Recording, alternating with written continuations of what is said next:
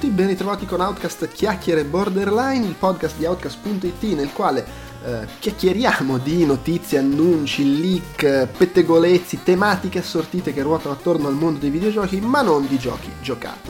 Chiacchiere Borderline fa parte del feed Outcast, la voce dei videogiocatori borderline, che è quello in cui infiliamo tutti i nostri podcast dedicati ai videogiochi e che potete ascoltare, potete reperire su iTunes, Podbean, Spotify, Stitcher, eh, lo trovate anche sul nostro sito ovviamente outcast punto it e potete ascoltarci anche sul canale YouTube Outcast Live, dove peraltro nelle descrizioni degli episodi trovate i minuti eh, del, degli argomenti cliccabili, quindi cliccando sul, sul minutaggio potete saltare da un argomento all'altro in maniera magari più comoda rispetto a cercarlo sul lettore audio.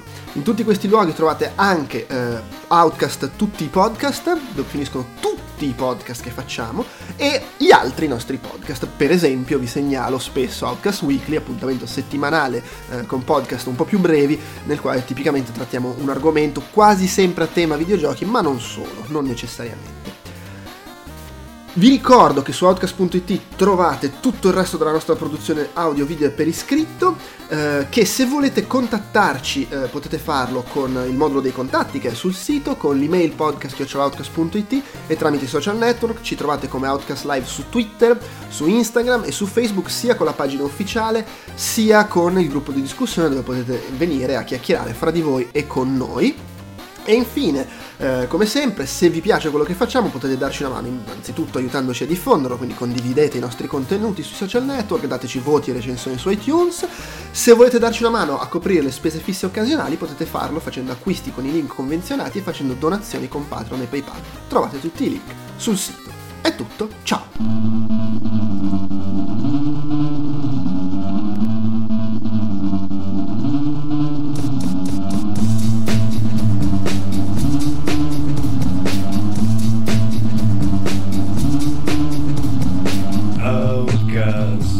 Podcast per gente cui piace non darsi né tregua né pace, con news, con commenti, con rece e critiche sui videogame.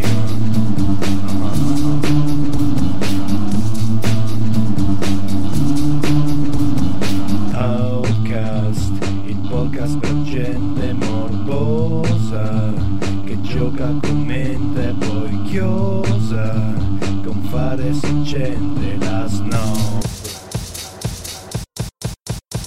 Allora, siamo qui per l'ultimo Chiacchiere Borderline della stagione duemiladiciotto duemiladiciannove, nonché probabilmente l'ultimo podcast grosso, insomma, del, della, del duo Chiacchiere Magazine che facciamo prima della pausa estiva. A agosto non buttiamo fuori nulla, eh, e è una registrazione eh, che abbiamo fatto un po' così, un po' stealth, un po' guerrilla style, con eh, Andrea Peduzzi Uè. e Alessandro De Luca. Ciao a tutti. E vabbè, io sono Andrea Maderna, e perché oh, eh, luglio è un mese infernale, io ho bisogno di organizzarmi per bene, quindi oh ragazzi, ho libero quello slot venerdì pomeriggio, ma qualcuno becchiamoci. Infatti è la prima volta che registriamo con la luce del sole. Ma infatti ho sonno, non riesco a... infatti, eh... Giustamente, ma infatti andrà lo, all'opposto rispetto al solito, cioè che ti passa il sonno mano a mano invece di venirti sonno mano a mano. il, post, il podcast post prandiale. Esattamente, no. Beh, io sto bevendo il caffè. Ehm, va bene, eh, niente, abbiamo un po' di notizie di cui chiacchierare. Eh, tra l'altro, non so da voi, ma eh, qua c'era stato un po' di, di, di, come dire, di pausa dal caldo mortale, ma in quest'ultimo paio di giorni sta risalendo. No, Quindi, si, si respira ancora per qualche, eh. da qualche giorno, un po' venticello, si sta quasi bene, diciamo. Ah, ah, qua, beh, qua sì. nel, nel comatto si sta bene. Ah, ma anche qua non è che si stia male, però, però, quei due o tre gradi in più rispetto a una settimana fa ci sono, eh, sto iniziando a infastidirmi, eh, ma non è questo il tema della, del podcast. Eh, abbiamo diversi argomenti, eh, come al solito noti solo a chi li ha messi in scaletta, perché noi ci prepariamo. Eh, cos'è questa cosa dell'intelligenza artificiale di Google che scende in... Google ha rotto il cazzo, sta scendendo in campo dappertutto. Prima stavo ascoltando un podcast e facevano la pubblicità del, del provider telefonico di Google, Ah sì, cos'è quello di Bill, di Bill Simmons che ne parla continuamente? Eh, esatto, sì, sì. Google Fire, come si chiama? Boh, non lo so, non mi che ricordo. Per ora è solo in America, vedremo, vedremo se, se arriverà anche nel resto del mondo. Comunque non è di questo che dobbiamo parlare. Uh-huh. Eh, non so se vi ricordate che un, mh, qualche mese fa, è da un po' che gira sta cosa, che è la... La, la divisione DeepMind A I, che è la divisione dedicata allo sviluppo dell'intelligenza artificiale di Google, quella che, pre- che prenderà il dominio del mondo tra non, non si sa quanto, ma ormai è, è, de- è deciso. Sì. È, è la divisione Skynet. È la divisione Skynet di Google praticamente. E un po' di tempo fa ah fatto... sì sì sì era, era successo che eh, tra l'altro prima di quanto se lo aspettassero DeepMind, che è la, l'intelligenza artificiale, era riuscita a battere dei giocatori di StarCraft due no, tipo dieci a uno. Sì, sì, eh, non, so, non so bene come sia il processo in cui, con cui eh, insegnano all'intelligenza artificiale a giocare. Ah, avevo, letto, che... avevo letto un articolo sul tema, sostanzialmente, la, li, cioè adesso non vorrei dire cazzate, cioè vado molto a spanne da una roba letta tipo a febbraio, quindi abbiate pazienza e pietà, però mi ricordo che si parlava del fatto che l'avevano fatta giocare e rigiocare contro se stessa, contro partite registrate, eccetera, e si era visto proprio che imparava mano a mano le tecniche e appunto alla fine aveva sconfitto uh, un gruppo di uh, pro player di StarCraft due uh, dieci a uno, quindi insomma mm-hmm. non era esattamente una roba, una roba da poco, ed era un grosso passo avanti perché comunque rispetto per esempio a quando cos'era Deep Blue che aveva battuto Kasparov, sì, agli esatto. scacchi, si parla di anni eh, fa già. Sì, che già quella era una pietra miliare, però StarCraft ha comunque è, è comunque molto più dinamico come situazioni, come tipo di, di, eh, di tecniche di, di, di, di, di Di, di, di cose che, che, che succedono, anche se poi in realtà immagino che a quel livello di, di gioco di StarCraft non dico che diventa come una, necess- esattamente come una partita a scacchi perché non è a turni, però c'è molto anche credo meccanicità, cioè tu hai le tue strategie da far da seguire, fai quelle ah, cose no, lì. Sì, so, ma infatti il, la, il discorso meccanico, vabbè, comunque la notizia è che eh, da, da, da, da tra un po', adesso mi sfugge il, il, quando inizieranno, praticamente questa I A entrerà nel pool di giocatori che è possibile incontrare sulla ladder, sulla, uh-huh. sulla, sulle, nelle partite classificate di StarCraft due. Quindi un, un giocatore qualsiasi, chi gioca StarCraft due nei prossimi, nelle prossime settimane online, potrebbe giocare contro un bot, perché poi alla fine, diciamo, il termine volgare è bot, quello è un... Sì, però ovviamente... Sì, beh, la, la è... differenza è che il bot è programmato, mentre è programmato, l'intelligenza artificiale impara ogni partita che fa. E appunto, a proposito del discorso meccanico, limiteranno il click al minuto, perché una delle... eh sì, una delle... delle, delle beh, limiteranno di più. Eh? Li limiteranno di più, nel senso immagino che ci fosse già un limite in partenza per, eh sì, per, limiteranno per gli umani. Actions, li chiamano actions per minute, azioni al minuto. Praticamente uno, cioè io, uno dei limiti grandi, io ho sempre avuto un problema con, con, con gli strage- strategici di questo tipo in, ter- in tempo reale. E se vedete i professionisti cliccano un miliardo di volte, perché proprio è il numero di cose che riesci a fare nel, in un minuto. Se tu riesci a fare cento cose e l'avversario ne fa cinquanta, ovviamente sei cinquanta azioni avanti rispetto al tuo avversario. Quindi una, un'intelligenza artificiale, una cosa meccanica, beh, meccanica comunque una cosa eh, artificiale di questo tipo, virtualmente non, non ha limiti di, di click. Può averne miliardi di click al minuto, probabilmente. La limitazione è solo quel quanto il software eh, con cui sta giocando riesce a, so- a sì, sopportare sì, praticamente. Quindi rie- per essere probabilmente entro i limiti più umani, non partire con un vantaggio fisico-meccanico già di partenza in, in, che per molti è, insuper- è, in- è irraggiungibile, lo limitano ulteriormente. Però sì, dal punto di vista intellettuale, diciamo strategico, è alla pari con gli, con, se non superiore ai giocatori umani, e quindi sì, è sì, interessante. Sì, beh, de- devi, devi limitarlo ulteriormente perché vabbè, cioè, mh, se lo metti nelle ladder uh, generiche non puoi avere l'intelligenza artificiale che è in grado di battere i campioni del mondo, eh, infatti, tararla un po' più verso il basso. Sì, va tarata nettamente più verso il basso, però sì, è... è interessante. Vabbè, sì, cioè... è affascinante come cosa, al di là del fatto che è evidente che questa roba eh, sono tutte sperimentazioni che poi finiscono nell'esercito, che vabbè è un po' angosciante come roba. Cioè, pe- pe- in effetti se ci pensi come reazione a catena va a finire che se io vado a giocare a StarCraft Online sto aiutando l'esercito americano.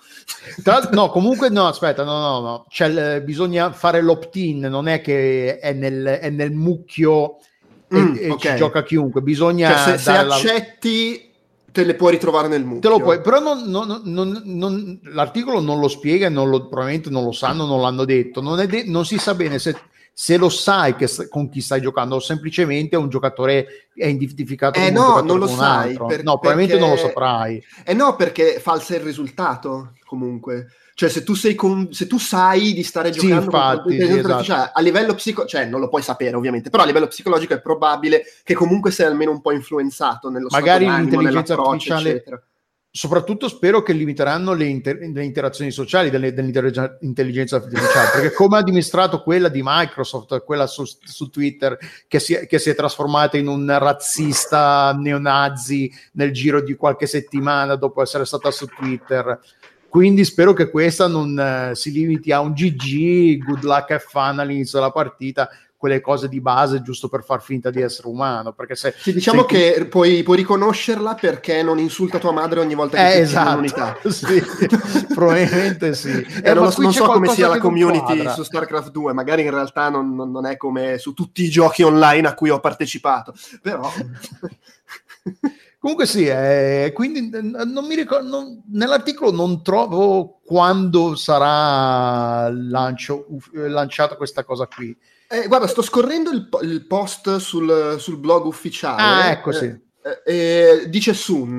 Beh, presto, ah, ok, ma quindi accadrà... non hanno specificato una data. Esatto, spiega che eh, possono usare le tre razze, Terran, Zergo, Protoss, che eh, ci saranno diverse, appunto... che sarà anonimo proprio per eh, far sì che i giocatori giochino non sapendo che non stanno giocando contro un essere umano, eh, che eh, ti può capitare, cioè c'è il matchmaking e ti può capitare di incontrarli se hai, fatto, se hai accettato di poterli incontrare, e che ci saranno tra l'altro diverse varianti di intelligenza artificiale. Ah, ok, quindi non ce n'è solo diversi. Uno, ok, fico. Eh no, sì, di- diverse versioni eh, per vedere, immagino, come, come funziona. Probabilmente anche varie... le limitazioni dei, delle azioni al minuto saranno quelle, magari c'era qualcuno, ce ne sarà una versione che è un pochino più scarsa, una più brava, una... Avranno, boh, avranno delle, delle impostazioni, non so, non penso che siano eh, completamente libere al cento per cento, se no veramente Skynet nel giro di una settimana ci ritroviamo Blizzard, Activision Blizzard sotto il controllo di una... Sì, boh, qua dice, tra l'altro, tra l'altro giusta, con, giustamente, perché sennò rompi la simulazione, dice che comunque l'intelligenza artificiale è tarata per avere... cioè come, per giocare come se fosse un essere umano e quindi vede solo quello che c'è nell'inquadratura... Ah, sì. I movimenti, le cose che può fare sono le stesse cose che può fare un giocatore, eh, a prescindere, al di là del fatto che poi appunto come diciamo devi tarare il quantitativo di click eccetera, però è tutto eh, tarato in modo che simuli come può giocare eh, un essere umano, diciamo. Sì, che a livello informazionale partano alla pari, nel senso che non hai sì, sì, l'intelligenza sì, artificiale non sa quante cosa stai costruendo, dove l'hai messe, mentre tu non, ovviamente non sai niente di quello dell'avversario. Infatti io non so se avete mai, mai visto una partita di StarCraft due, una delle cose, mentre stanno costruendo, spesso una delle, delle prime azioni è mandare un, un'unità solitaria che va avanti e esplora la mappa proprio per andare a cercare la base del nemico. E se, la, se sì, l'intelligenza no, certo. artificiale sa, sa dove sei, parte va enormemente avvantaggiata. Eh no, è chiaro, sì, è, è come è, è la differenza con, che ne so, il bot di Quake tre che sapeva perfettamente dove eri, ma era, eh, come si dice, eh, tarato per non spararti finché non uscivi a vista, però sapeva ah. che saresti spuntato da lì. Ah, quindi magari spara- di... calcolava cioè, è, è una, è, era una cosa tipica dei bot di alc- non so se si faccia ancora mi ric- adesso non vorrei aver detto una cazzata con Quake tre, ma mi sembra che ci fosse proprio questa cosa in Quake tre con l'ultimo, il bot quello più cazzuto, forse solo a livello di difficoltà più alto, cioè lui sapeva dove eri ma era programmato per non spararti in anticipo, cioè lui, lui sa che sta per uscire da quel muro perché ti vede.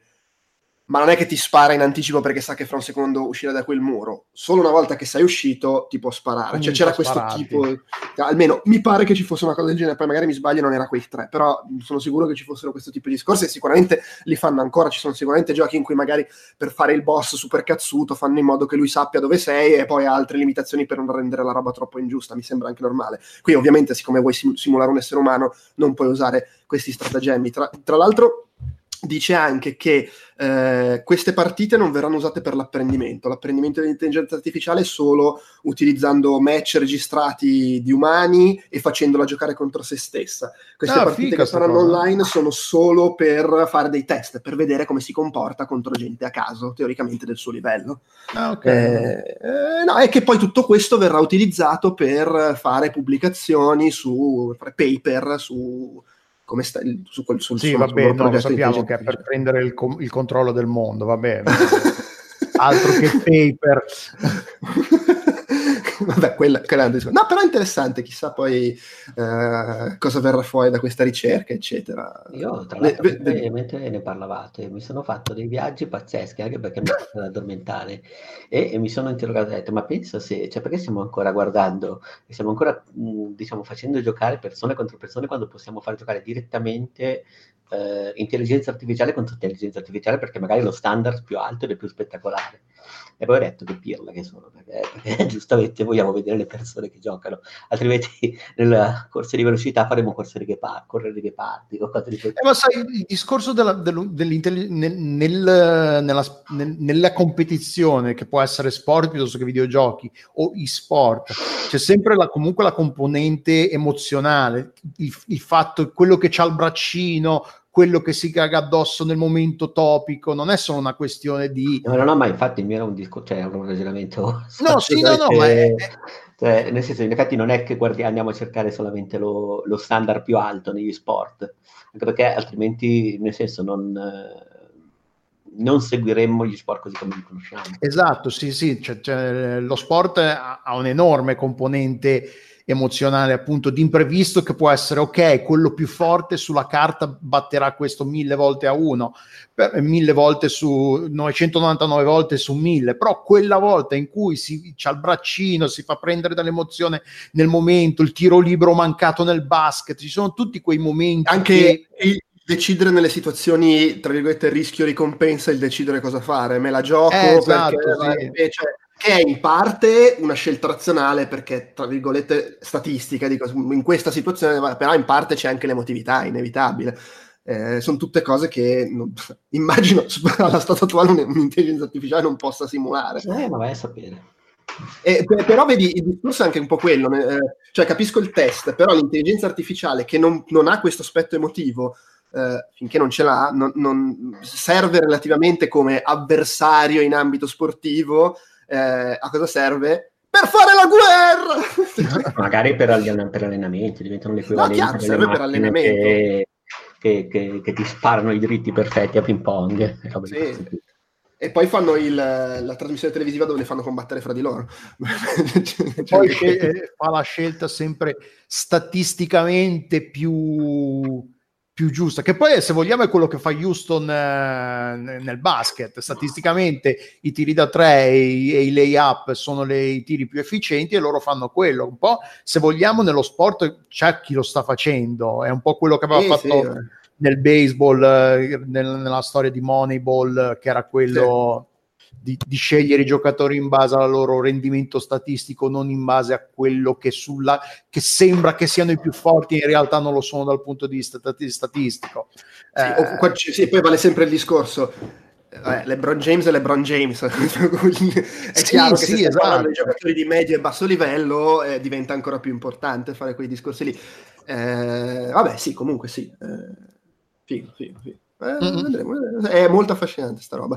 È molto affascinante anche che Ubisoft tiri fuori una cagata al mese. Cosa fa? No, due, due. Questa volta ne ha fatte due, una dietro l'altra. Eh, ma perché fanno la pausa estiva anche loro. si sono portati Che effettivamente è un po' che non ne parlavamo, che non parlavamo male di Ubisoft. Perché però pensavo, sai, pensavamo, abbiamo, però pensavamo male. Ci, li abbiamo trascorrati ultimamente. Vabbè, una, la prima è che, come hanno già fatto per, cosa era per Beyond Good and Evil due, che avevano chiesto sta cosa, che avevano fatto sta cosa. Ah, sì, quello assieme alla, alla la cosa creata da Joseph Gordon-Levitt. Eh, e l'ha rifatta, la rifanno per Watch Dogs. Praticamente sì. Per Watch Dogs Legion, che è il nuovo episodio che uscirà, hanno fatto questo bando di concorso in cui, con cui richiedono dieci canzoni.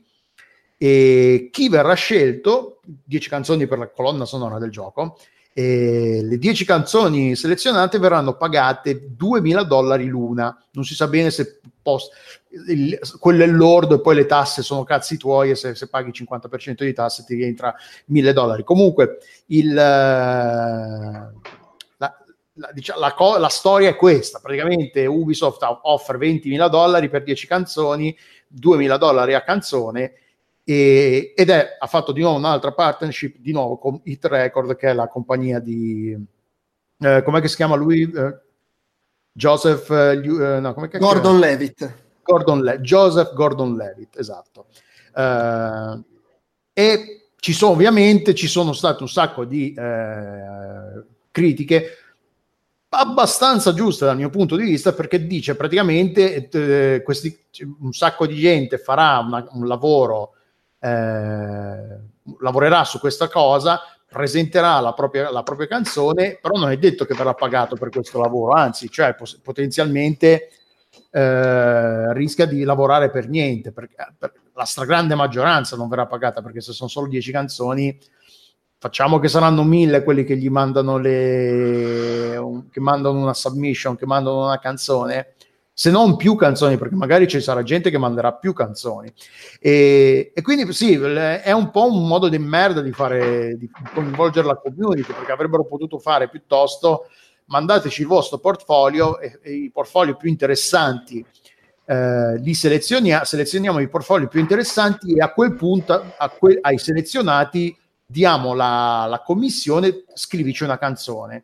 Quello sarebbe stato un modo di fare, di lavorare molto più, ma sai, più sai corretto. Cosa? Sai cosa? Allora, eh, è pratica comune, immagino, in qualsiasi ambito creativo. Eh, però si, si, par- si par- No, no, aspetta, fammi, fammi ah, scusa, vai, scusa, eh, vai, vai. Perché non stavo dicendo questo, stavo dicendo che è pratica comune, credo, in qualsiasi ambito creativo. Sicuramente se ne sen- quello in cui se ne sente parlare di più è Hollywood, fare i lavori spec, non so come possa essere la traduzione italiana, però tipo gli, le spec script, le sceneggiature che uno sceneggiatore in erba, o magari anche uno affermato che, che gli piace farlo, scrive eh, pensandole eh, come eh, senza che nessuno gliele abbia commissionate. Allora tipo eh, scrivi la sceneggiatura di un film o di un episodio di un telefilm, quindi anche molto focalizzata, tipo scrivo quella che per me sarebbe una sceneggiatura, perché ne so, la prossima stagione di Stranger Things, anche se lì magari funziona meno, però una serie network di quelle che ogni anno fanno ventidue puntate, robe del genere, eh, e la sottoponi, che è una roba che serve per fare pratica, per farti conoscere. Tante volte succede che magari la tua sceneggiatura viene apprezzata, non la usano, però ti commissionano un altro lavoro. Capita anche che vengano pre- che queste sceneggiature vengano acquistate e ci facciano dei film anche di successo, eh, tipo la, mh, non mi ricordo adesso, mi sfugge il nome, eh, com'è che si chiama il creatore di eh, ah, la serie quella western, eh, Westworld. No, Deadwood, Deadwood, Deadwood. Eh, che eh, il, il creatore David Milch, Milch, Milch. Eh, sì, esatto, David Milch, eh, ascoltavo un podcast che praticamente lui ha iniziato facendo uno spec script per Hill Street Blues, e quello spec script l'hanno preso, ci hanno fatto una puntata e ci ha pure vinto un Emmy, ed è la prima cosa che ha scritto. Vabbè, lui è fenomeno. Però nel senso, c'è questa cosa qua. La, eh, la cosa grigia, diciamo, è che sostanzialmente, cioè, grigia, boh, che magari è discutibile, è che nel caso di Ubisoft e in generale di questa Hit Record, la, la, l'azienda di la, la cosa insomma fondata da Levitt, è che lo sollecitano. Cioè non è tizio che dice vabbè io, io scrivo una sceneggiatura e la, e, la, e la sottopongo, non mi aspetto di essere pagato, se mi va di culo mi pagano, se mi va mediamente di culo non me la pagano, però mi faccio notare. Qui sono proprio loro a dire oh, fateci roba a perdere, se poi è figa ve la paghiamo e la usiamo, se non è figa vabbè oh, eh, avete lavorato per niente. Ed è boh, è un po', cioè alla fine è trasformare in sistema una cosa che normalmente esiste ma è fatta a iniziativa del singolo. è obiettivamente discutibile. Io non capisco Leavitt che difende questa cosa dicendo che non è spec work, perché dice noi paghiamo, eh, ma pure la roba spec se viene comprata, se viene, viene presa, pagata. viene pagata, ovvio che... Cioè, ma a me sembra, magari mi sfugge qualcosa, eh, non, non, non lo escludo, però a me sembra esattamente la stessa cosa, l'unica differenza è che nel caso della sua azienda viene sollecitata, non, non è iniziativa, non è io che scrivo una canzone, la mando a Ubisoft dicendogli oh magari la usate in un gioco, è Ubisoft che tramite loro dice oh vogliamo mettere in un gioco le vostre canzoni, scrivetele, quelle che ci piacciono le compriamo. Non lo so, cioè secondo me è un po' una di quelle questioni in cui non è, c'è un sacco di grigio ed è anche difficile, cioè da un lato se va bene la pratica di fare spec work perché non dovrebbe andare bene questa, dall'altro è un po' str- strano che arrivi dall'alto la richiesta di farlo. Beh, ma come so. dici tu, nel momento in cui una cosa spontanea la trasformi in sistema, questo va a in qualche modo contaminare tutto il contesto. Cioè, sia sì. nel bene che nel male, nel senso che tu adesso, eh, cioè loro chiedono una cosa, teoricamente potrebbe essere, ok, noi abbiamo analizzato che esistono tante persone che fanno queste cose, noi offriamo loro un obiettivo diretto, cioè uno sbocco, quindi non le fate a caso su questo o quest'altra cosa, ma um, noi vi proponiamo il fatto che alcuni di voi effettivamente lo fa- saranno presi, cioè non è un completo a perdere, quindi oh, tecnicamente aumentano la probabilità che questa cosa vada a buon fine, perché magari uno che invece scrive una sceneggiatura per una serie a caso non è neanche detto che in quel momento particolare ci sia una richiesta per questo tipo di... No, no, no, anzi è sempre fatto... Oh, esatto. Ci provo. Eh, poi è chiaro che se, se, se ti punto... esce il capolavoro te lo comprano, è bella, però... però... Eh sì, sì, sì, certo, però tu a questo punto nel momento in cui dai anche un obiettivo che magari da una parte per molti è una cosa buona, perché magari invece ci sono molte persone che non aspettano altro. Cioè, sì, sì, ma, avere... ma magari cioè, il, il, il, e questo lo rende zona grigia, cioè sicuramente quelli a cui il lavoro viene comprato, uno, comunque hanno lavorato e hanno fatto dei soldi, due, magari da lì trovano opportunità.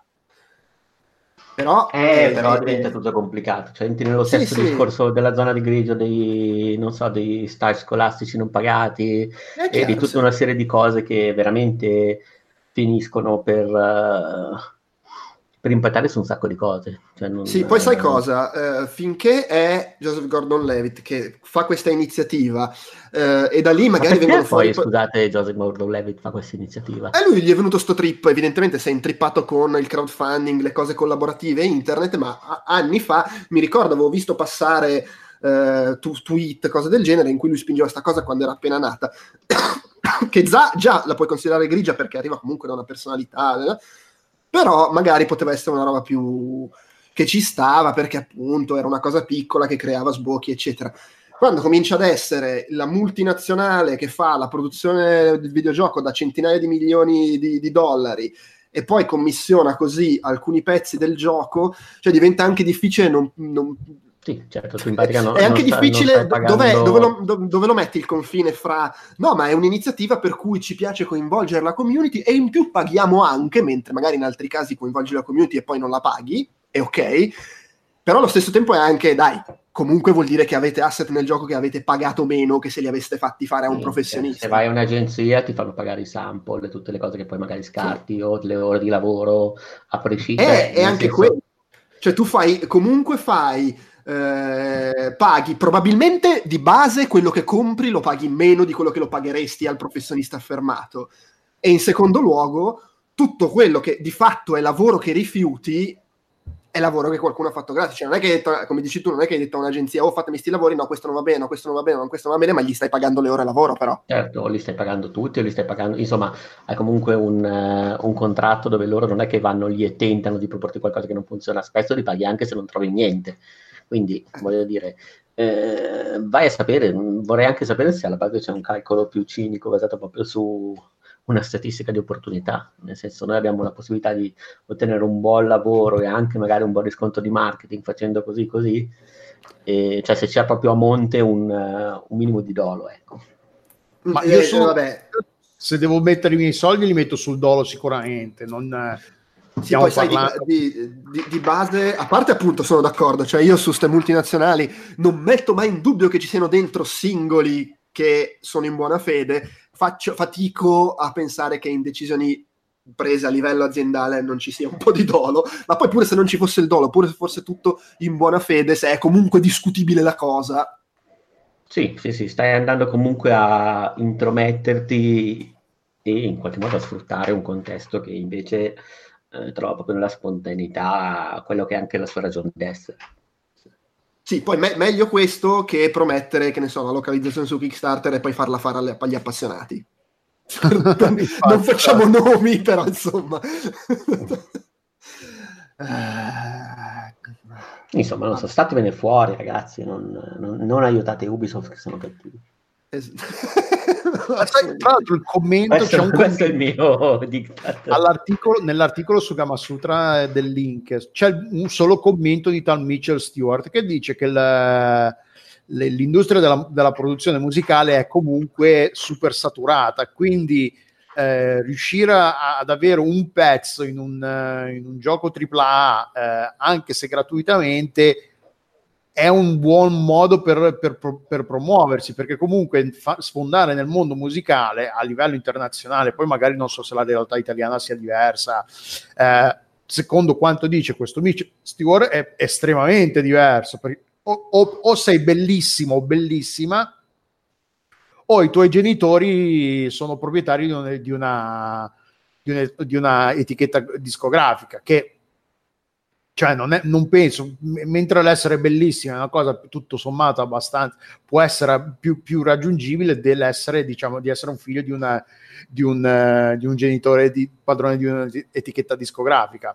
Che non so quanto sia vero, non faccio fatica eh, a crederlo. Veramente che... entri anche nell'ottica, come quando si diceva in passato che, non lo so, eh, la pirateria faceva bene agli indie perché non avrebbero uno sbocco reale sul mercato, però qui, non so come dire, in qualche modo la zona è grigio su grigio, perché tu...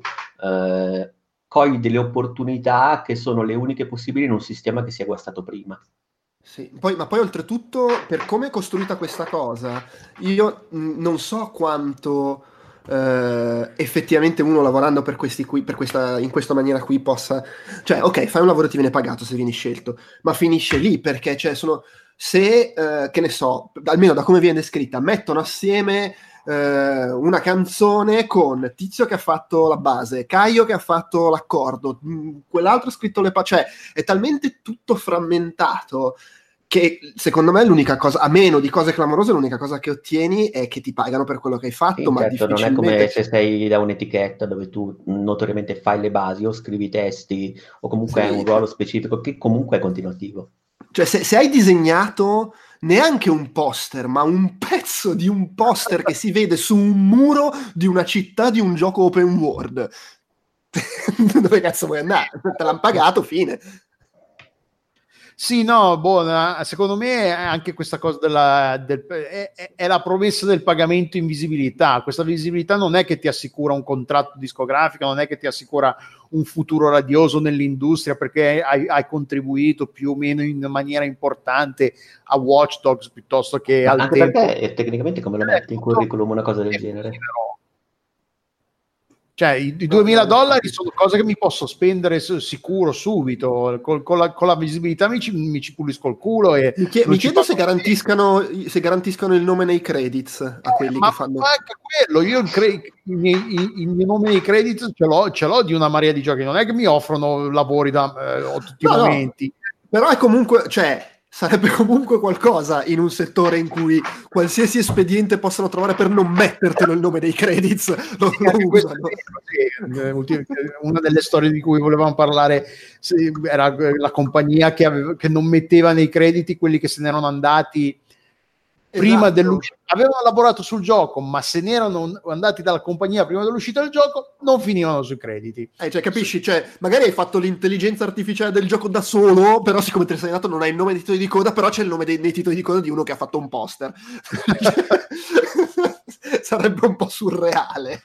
Eh, però sì, per tornare a quello che diceva Andrea una, eh, Peduzzi, Peduzzi un attimo fa, che diceva appunto che eh, è, è, è un modo per correggere un sistema che è fallato, che, che, che, che è marcio, fallato, funziona male da... Tra l'altro tutti quelli che sono in cima alla, alla, alla catena alimentare di questo sistema hanno tutto l'interesse che comunque continua a essere così, perché loro i soldi comunque li continuano a fare tranquillamente, non è un problema di ah non ci sono più soldi che girano nell'industria dei videogiochi piuttosto che musicale, cioè quelli in cima continuano a farli tranquillamente, quelli che ne risentono sempre sono quelli che in basso, o comunque neanche necessariamente in basso, quelli che non sono in cima letteralmente. Quindi sì, c'è, c'è, boh, a me non piace per un cazzo questa cosa, è un modo per sfruttare il lavoro della gente e la necessità, la voglia, la, la creatività della gente eh, che, in, che cerca in tutti i modi di sfondare, di ritagliarsi il proprio, uh, il proprio praticello, il proprio orticello in un'industria che che sicuramente sarà saturata, ma la, la, la concorrenza è altissima, c'è tantissima gente che fa lo stesso, il tuo stesso lavoro, e per riuscire a, a, a spiccare, a farti notare devi fare i salti mortali, e questo è un modo di approfittare di questa situazione, sapendo benissimo che, che, che otterranno lavoro di qualità, perché poi alla fine otterranno lavoro di qualità pagandolo molto meno di quanto gli sarebbe costato facendolo per i, per i, i canali normali, cata, i canali standard normali della, dell'industria. No, no, chiaro, chiaro. Sì, sì, sì. Beh, ma è tutto, come dire, è difficile anche stabilire le, le responsabilità. Cioè, è vero che ovviamente chi sta in cima alla catena alimentare è il primo responsabile, però poi è, è grigia anche la, la condizione di chi è dal basso e in qualche modo approfitta di certe aperture nel bene o nel male, tra l'altro spesso a perdere, quindi boh. Va bene, dai, andiamo, passiamo a temi più leggeri, i cheater. Oh. No, ma c'è l'altra storia di Ubisoft. C'è, no, ce ne sono aiuto! Due, ce ne sono no. due di storie di merda. Dai, di ragazzi, eh, se no poi già il mese prossimo non ne parliamo. Hai ragione, no? ragione, perché bisogna fare anche quella per agosto. Ok. Eh, quella per agosto. Perché, eh... Era quella delle foche, no? Che... Quella delle... uccidono le foche. Ubisoft uccide le foche. Sì. Uccide così le secca, foche. secca proprio, senza ah, motivo poi. Uccide, uccide le foche, foche e stupra i delfini. Comunque è uscito la cosa la, la... ma Ubisoft proprio aziende, tutti i dipendenti, cioè devono andare ad ammazzare la foca. Tra l'altro la cosa è, è uscita una cosa abbastanza ben fatta, che era, aveva fatto uscire per Assassin's Creed Odyssey, hanno fatto uscire il com'è che lo Story Cre- Creator Mode, che praticamente è un, un, un tool, un mod per creare mod e per creare eh, quest eh, di storia per Assassin's Creed, che è una cosa molto figa, perché comunque ci so, c'è un sacco di gente, c'è un sacco di gente, storie di gente che, che, che ha cominciato facendo mod e poi è finita a lavorare nell'industria, oppure mod tipo eh, uh, Counter Strike, che era un mod di Half-Life che è diventato un gioco a sé stante, cioè, per così, vabbè, poi vabbè, Dota e compagnia bella. Quindi la co- il fatto che Ubisoft abbia distribuito questo tool è un, una cosa molto positiva. Peccato che eh, poi i giocatori cosa hanno fatto? Hanno, hanno creato quest, missioni col solo obiettivo di far fare esperienza, di far farmare punti esperienza ai giocatori per far crescere il, il, il proprio personaggio molto più in fretta di quanto il gioco normalmente possieda.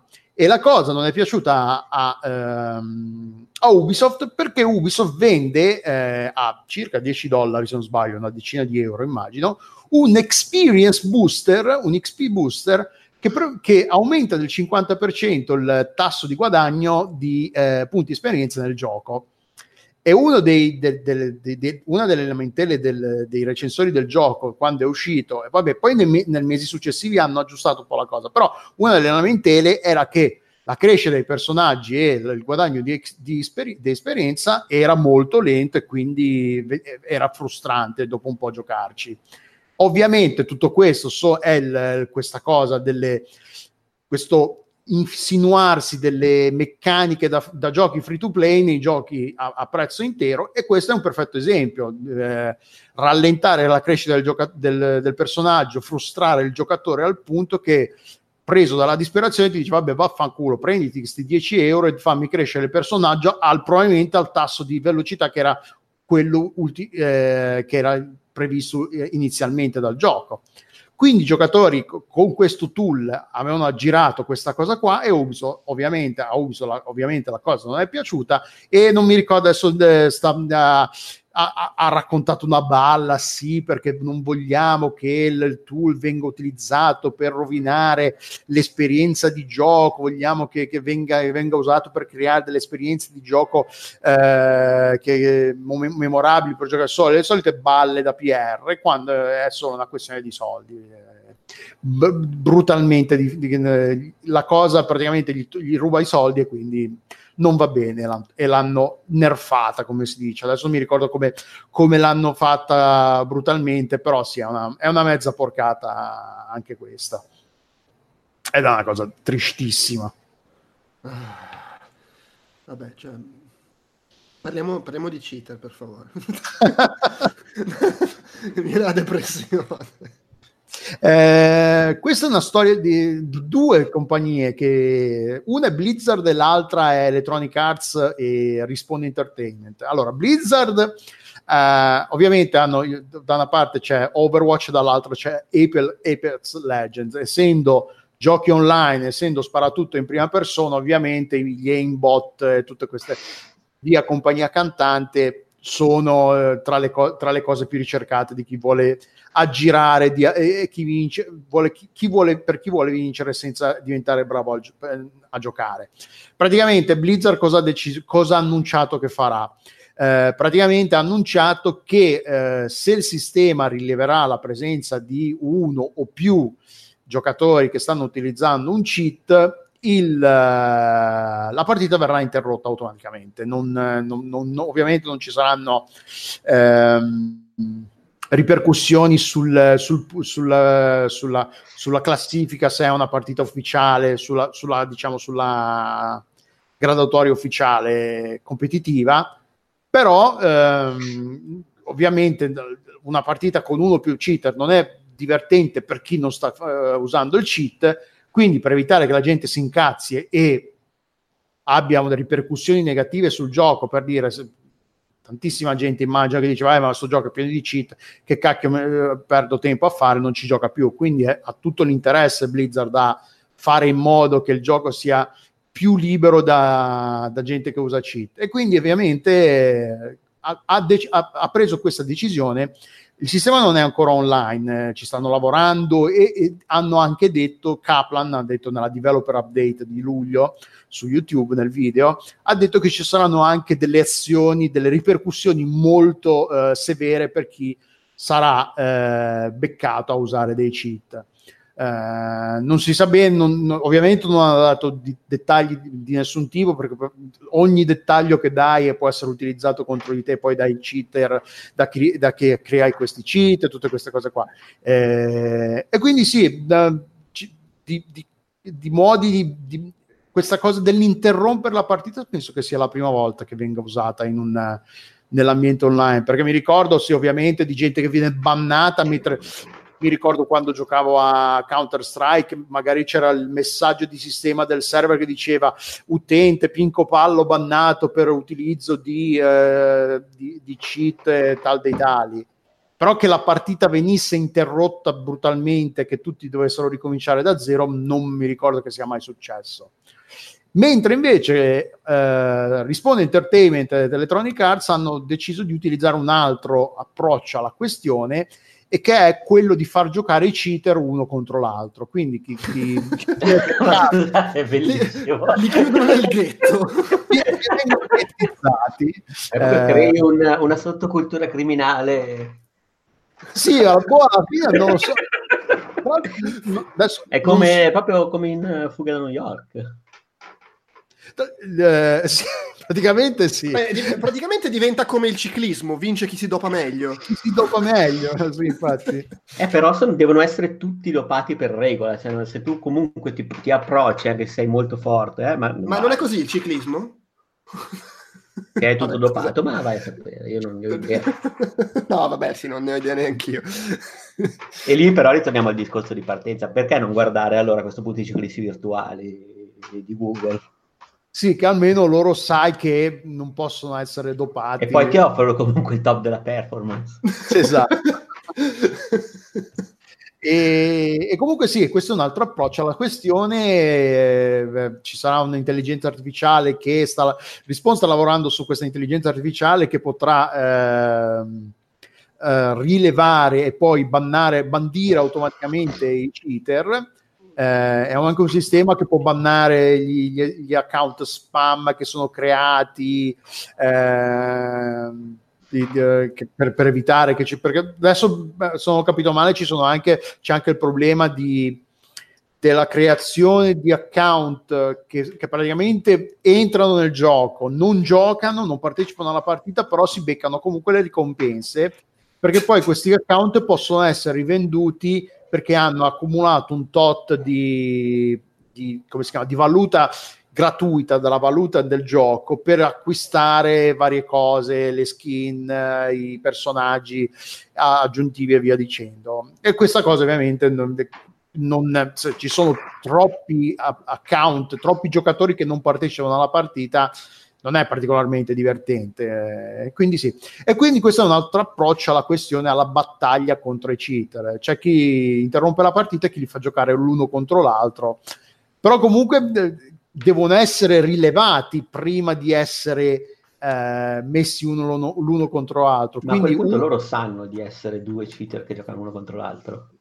Eh, non lo so, sai, questo sì, eh, ci stavo pensando, perché se nessuno sa di essere, di star gio- sta usando un cheat, io sto usando un cheat, però non sto gioca- non so che gli altri altri stanno usando anche i cheat, quindi cosa faccio? Ah, bastardo, quel cheater maledetto, come ha fatto a beccarmi da là? Eh, però eh, cioè, beh, è un po' un corto, gli va, sicuramente gli andrà in cortocircuito il cervello, perché, ma cioè, pensa, se, per... pensa se sei se l'intelligenza artificiale ti scambia per un cheater e tu non sei un cheater e ti trovi a giocare sempre ah, con i cheater degli, dell'essere L'essere qui, qui proprio la classica narrativa del, della persona innocente che finisce al carcere, esatto, che roba, comunque sì, diventa il più cazzoso del carcere, non so, tipo Rogliato speciale, una roba del genere, o Nicolas Cage in con lei, con Iron, una roba...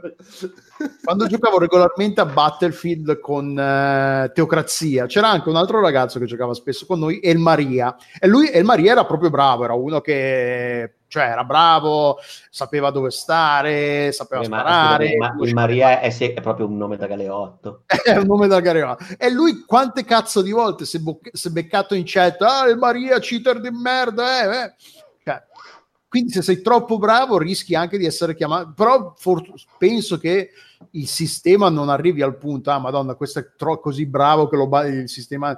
Cioè, è possibile eh, che, che, se le, che sbagli, però cioè, non gli è mai successo di essere bannato per essere troppo bravo. Però di accuse di cheater se ne è beccato una tonnellata, mi ricordo. Noi ci facciamo delle grandi risate perché eravamo magari in chat vocale tutti insieme. Però sì, no, lui ci, ci, ci, ci portava alla vittoria, noi stavamo solo nelle retrovie senza farci ammazzare troppo. E, e, poi, vendevate, faceva... e poi vendevate gli account. Come? E poi vendavate gli account. E poi gli, gli, ci rubavamo l'account e ce lo rivendevamo, sì. Ma pensa a te che roba, beh, è comunque veramente affascinante come cosa, al di là anche proprio per le speculazioni. Nel senso, si crea una sottolega di cheater che diventa più affascinante di quella regolata, non so, come le arti marziali illegali. Beh, non mi ricordo a chi addirittura uno è stato beccato che stava usando un cheat a un torneo.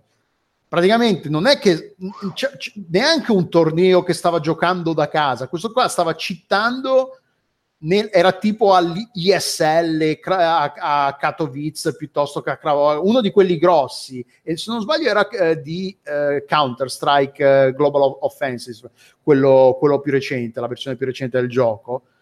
E a un certo punto si è visto che stavano giocando, a un certo punto si è visto che i responsabili del, del, del, del, della, della parte tecnica del, del torneo si sono avvicinati e lui ha cercato di tenerli lontani, e tipo ha fatto Alt F quattro, ha cercato, però no, è stato beccato e bandito sullo, on, su, su, on the spot, eh, figurone di merda, una Ma roba. Tra l'altro quando hai detto sono arrivati, hanno cercato lui, ha cercato di lontani, pensavo proprio fisicamente. Che comunque li stava combattendo lui in persona.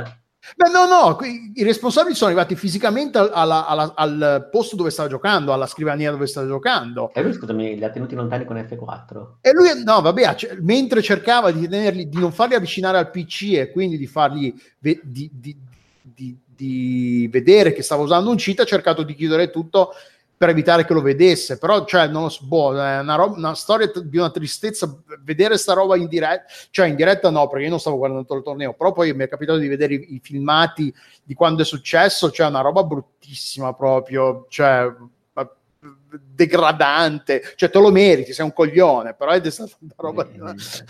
mi, chied- mi chiedono gli sport regolari come funzionino questo tipo di accorgimenti, cioè se...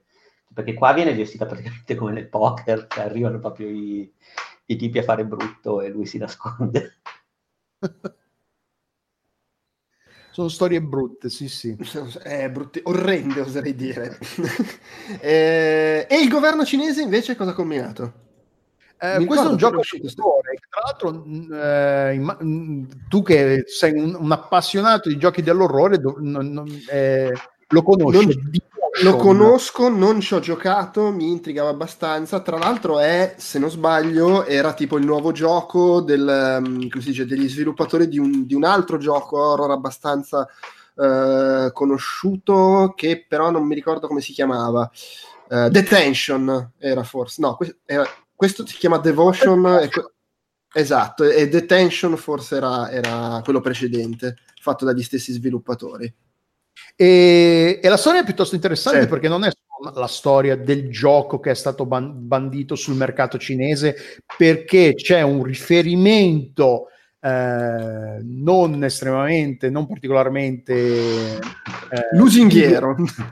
A, in, al presidente cinese che è Xi, Xi, Xi Jinping, ci vorrebbe eh, Rumica che per insegnarci la, la pronuncia corretta, comunque Xi Jinping, proviamo sperando che sia quella cor- più o meno corretta, e quindi ovviamente la cosa non è piaciuta, il, il gioco è stato ritirato da Steam su, in Cina, e la storia sì. non è solo questa, non solo è stato ehm, ritirato il gioco, ma è, è stata anche ritirata la licenza di eh, cioè gli hanno tolto proprio l- lo stato di compagnia al publisher del gioco, che sì. è, aspetta, dov'è il nome adesso? Uh, Indie Vent mi pare. Uh, uh, chi- vai ad aprire la porta. Sì, sì, scusate, ma è che non trovo più il cosa per mettere in pausa la, il microfono, e sono, sono, sono bloccato. E hai la polizia all'ingresso. La polizia. Da come suonano. Stavo, hai la polizia no, all'ingresso e, e sei lì che non apri la polizia perché non riesci a mettere il, il mute al microfono. E intanto sta qui a parlare con noi, eh, comunque. Sì, no, ma è il ma governo penso. cinese, fra l'altro. Cinese. Ma no, solo perché stavo usando un cheat nel podcast. È Blizzard. È Blizzard, ok, va. Da aumentare le sue parole al minuto. Comunque sì, eh, tornando alla, all'argomento, eh, praticamente non solo gli hanno, hanno bandito il gioco, ma gli hanno proprio detto, vabbè, sai che c'è, voi ci state un po' sul cazzo e non fate più affari. Quindi la, la compagnia non, non, fa, non può fare più affari, non può pubblicare più giochi eh, sul, sul territorio cinese, il che non vuol dire che non, non rinascerà, magari cambiano nome, riescono a riottenere la licenza, vabbè, però La, la, la, la, la, ce, la censura del governo cinese è abbastanza è pesante, ma tra, l'al- tra l'altro l'offesa era che eh, c'era un, in pratica un paragone fra il presidente e Winnie the Pooh. Ah, ok. Che vabbè, ok, okay. Sì, se, se ragionasse così Trump avrebbe chiuso tutti oh, gli sì, Stati Uniti. Vabbè, Trump vorrebbe sicuramente farlo, però non, per ora non riesce a farlo. Eh, e il gioco non è... Non è eh, sono quattro mesi che il gioco è stato... Sì, eh, sono quattro mesi e c'è un tweet di quattro giorni fa in cui sostanzialmente dicono che per il momento il gioco non torna su Steam, gli sviluppatori. Sì, cioè, fa, sì. Me- la, la dichiarazione dopo quattro mesi è ancora che chiedono scusa, eh, chiedono scusa a tutti i coinvolti dalle conseguenze, eh, se ci scusiamo, bla bla bla, eh, e vogliamo fare i giochi belli, siamo stati poco professionali, eh, ci dispiace che l'attenzione si sia spostata su questa cosa invece che sul gioco, ah, ci spiace, bla bla bla bla, speriamo di avere una nuova opportunità, eh, e bla bla bla. Cioè, è proprio... sembra che...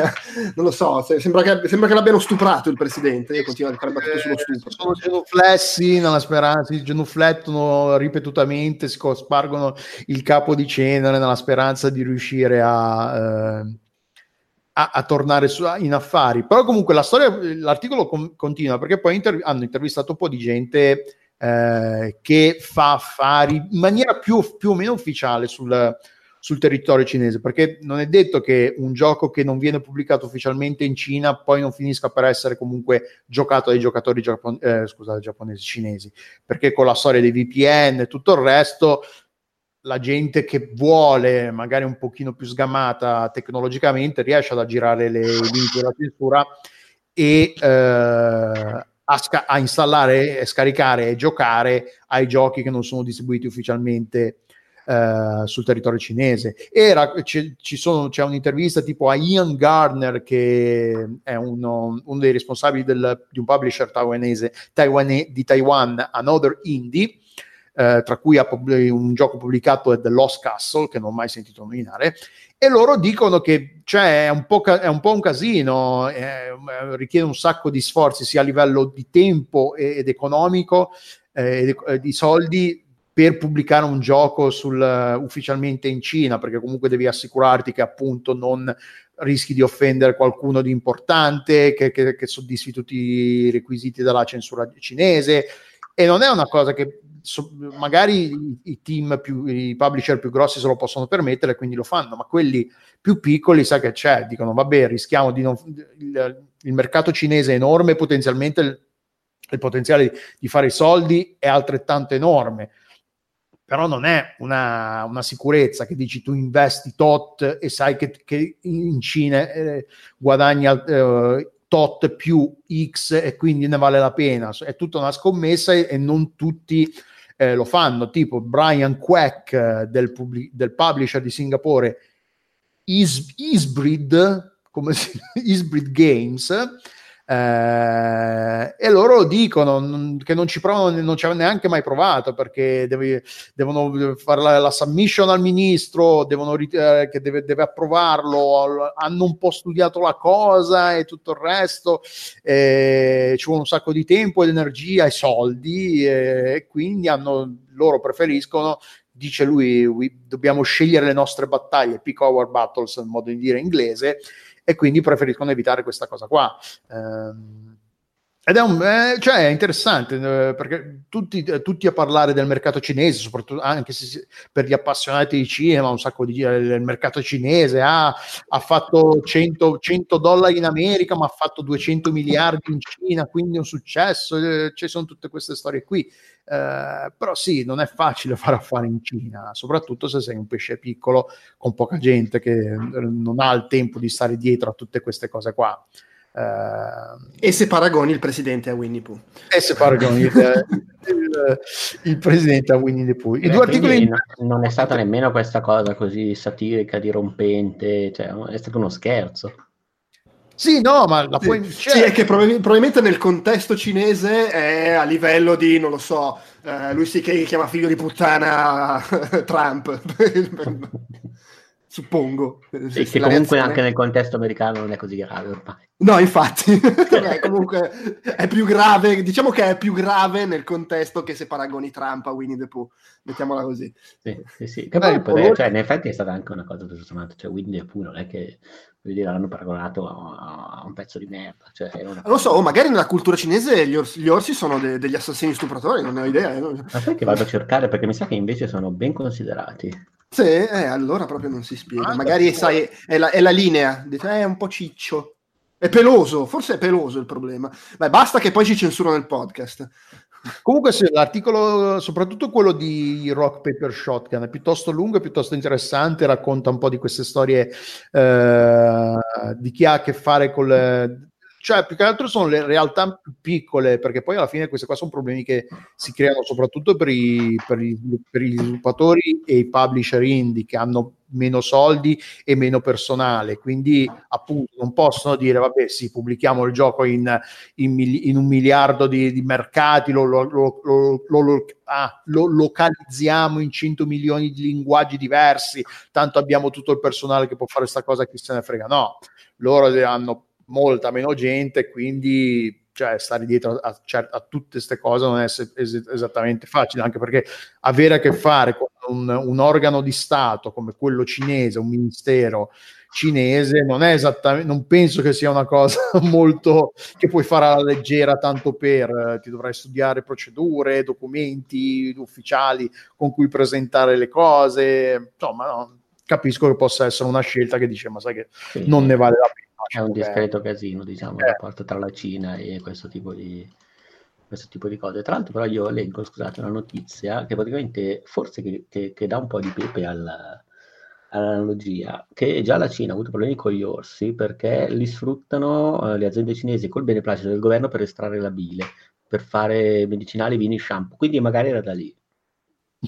Può darsi, non ne ho idea, ma può darsi. Cina, torture sugli animali, orsi fruttati per estrarre la bile, e magari proprio anche una pagina scura del governo cinese che si voleva chiudere ma che invece Winnie the Pooh riporta tragicamente. Perché invece il, il, il, gioco, il gioco horror di nicchia che lo paragona a Winnie the Pooh riapre questa eh sì, parentesi scura. Eh, sì, sì, sì eh, mi sembra, mi sembra plausibile.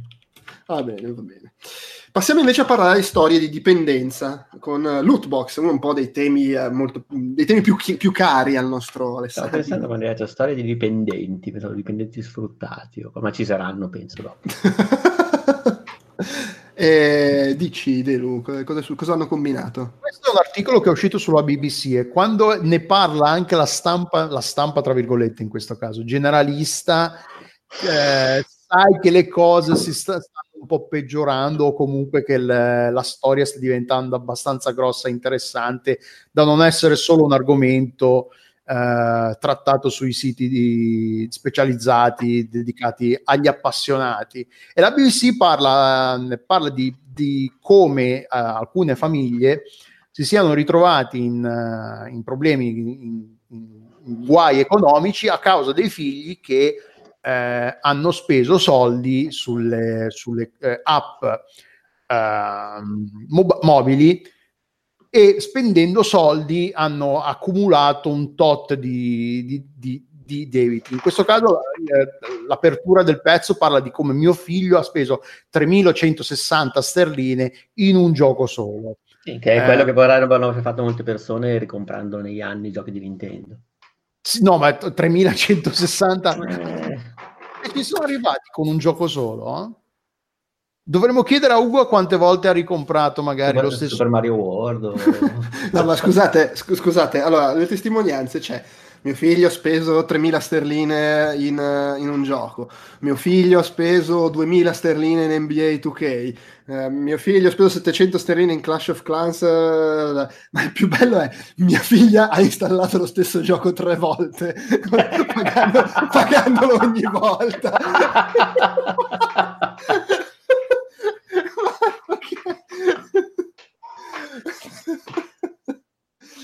Eh, vabbè, eh, sì, comunque di base sono storie di eh, mio figlio fa cose con eh, la tecnologia eh, che io non controllo, non sono in grado di controllare o non riesco a controllare perché il sistema me la butta al culo, tipo quello di mia figlia ha installato tre volte, dice che io continuavo a bloc- avevo bloccato i suoi pagamenti ma Google ha cambiato l- il funzionamento del sistema ed erano sbloccati, cioè vaffanculo. Ma scusa, adesso no. Lo sto facendo giocare su P S three, così non può.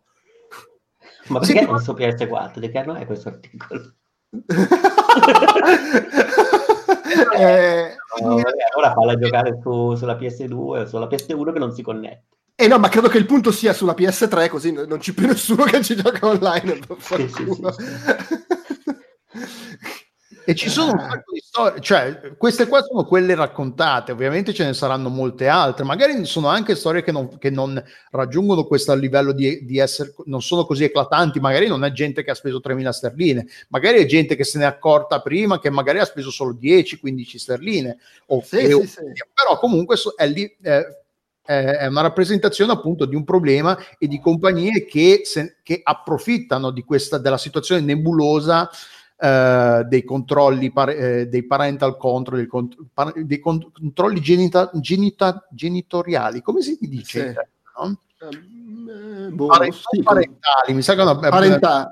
Eh, ma mi sa che si usa quello, sai? Dice, ok, comunque sì, perché vabbè, tu vabbè. Eh, aspetta, aspetta, si usa, poi non significa necessariamente che sia corretto, ma si usa controlli parentali. Ok, tu Andrea immagino che, che questo problema sia una cosa bas- che, che, che ti tocchi abbastanza vicino, perché sì, oddio, al, al, mio... al momento no, però insomma, al, momento no, veramente... al momento no, per quello che sai. Che ti arrivi la, la prossima bolletta della, della carta. Al momento credito. Il problema magari sono io che mi dimentico di disattivare il rinnovo di abbonamento o roba del genere, perché poi c'è sempre sto fatto, tipo uno, de- uno dei casi menzionati qua, e dice eh, aveva scaricato un'app di cui c'era la, la, la prova gratuita, e al termine della prova gratuita è scattato l'abbonamento a pagamento, che in effetti è come funzionano anche Netflix, quelle cose là, cioè se tu hai messo dentro i tuoi dati da carta di credito, ma inizia tu... subito il primo giorno devi togliere il... Eh, esatto, cioè io quando faccio, cioè allora se io mi abbono una roba perché voglio avere l'abbonamento fisso e tenerlo, vabbè, sti cazzi,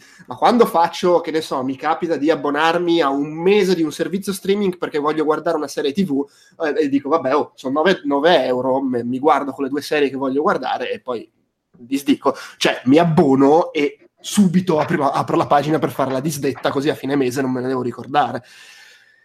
Però eh... non è, il sistema non dovrebbe essere fatto in modo che te lo butti al culo e che se ne approfitti del, sai, del... No, sai qual è il problema? Il problema qual è? Che Netflix, tu quando ti abboni eh, tu fai la, vuoi fare la prova gratuita, eh, se metti i dati della tua carta di credito a quel punto lui ce li ha dentro e vabbè, hai messo i dati della tua carta di credito in una roba, controlla di non stare pagandola. Le app sul telefono sono non... fatte in modo che non li, cioè i dati della carta di credito magari li piglia da Google Play perché tu hai messo la spunta che li puoi, esatto, puoi usare sempre, la carta di credito nelle app.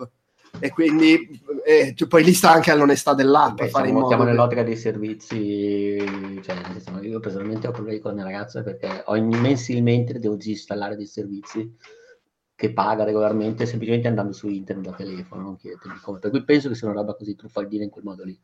Sì, sì, sì, sì, assolutamente. Il, pro- il problema è, è, è che eh, sono fatte in modo che quando tu fai la prova gratuita, l'impostazione di base è che c'è il rinnovo alla fine della prova gratuita. E se stiamo parlando di una bambina che scarica un'app eh, se- senza che nessuno la controlli, figurati la bambina se dice ah, prova gratuita, figata, e non si pone il problema. È con il cazzo che gioco per la P S tre.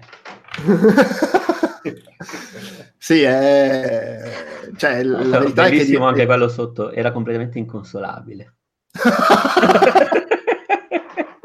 eh, vabbè, sì, sì, sì è, è, è complicato. È complicato perché alla fine sono cose che la buttano al culo anche agli adulti, figurati al bambino. Eh, eh, però sì, anche... Io me lo ricordo, io, io da bambino me lo ricordo che avevo fatto una cosa del genere quando nella latteria sotto casa c'era c'è stato un periodo che uno dei proprietari, perché ha cambiato proprietari, una vari proprietari durante eh, gli anni in cui è stata aperta, e uno dei proprietari dava i soldi in credito a chi glielo chiedeva. Praticamente bambino, c'era il video, un videogioco lì, un cabinato, e c'era un bambino che ti faceva dare duecento lire a tot per giocare. Ma io questa cosa qua del, era, cioè il fatto che que- poi ci fosse la nonna che andava a saldare al, mom- al tempo non mi era neanche passata per l'anticamera del cervello, e l'ho fatto anch'io, lui bastardo come i, i publisher di app su telefono e via fac- ha fatto, non è che si è fatto il problema, ma guarda che tua madre non mi ha detto di non, di non, non mi ha detto niente, quindi i soldi non te li posso dare. Era lui, di default era impostato sul... Esatto, sì, aveva la spunta su dai i soldi ai bambini che te lo chiedono, e poi quando arrivano i genitori a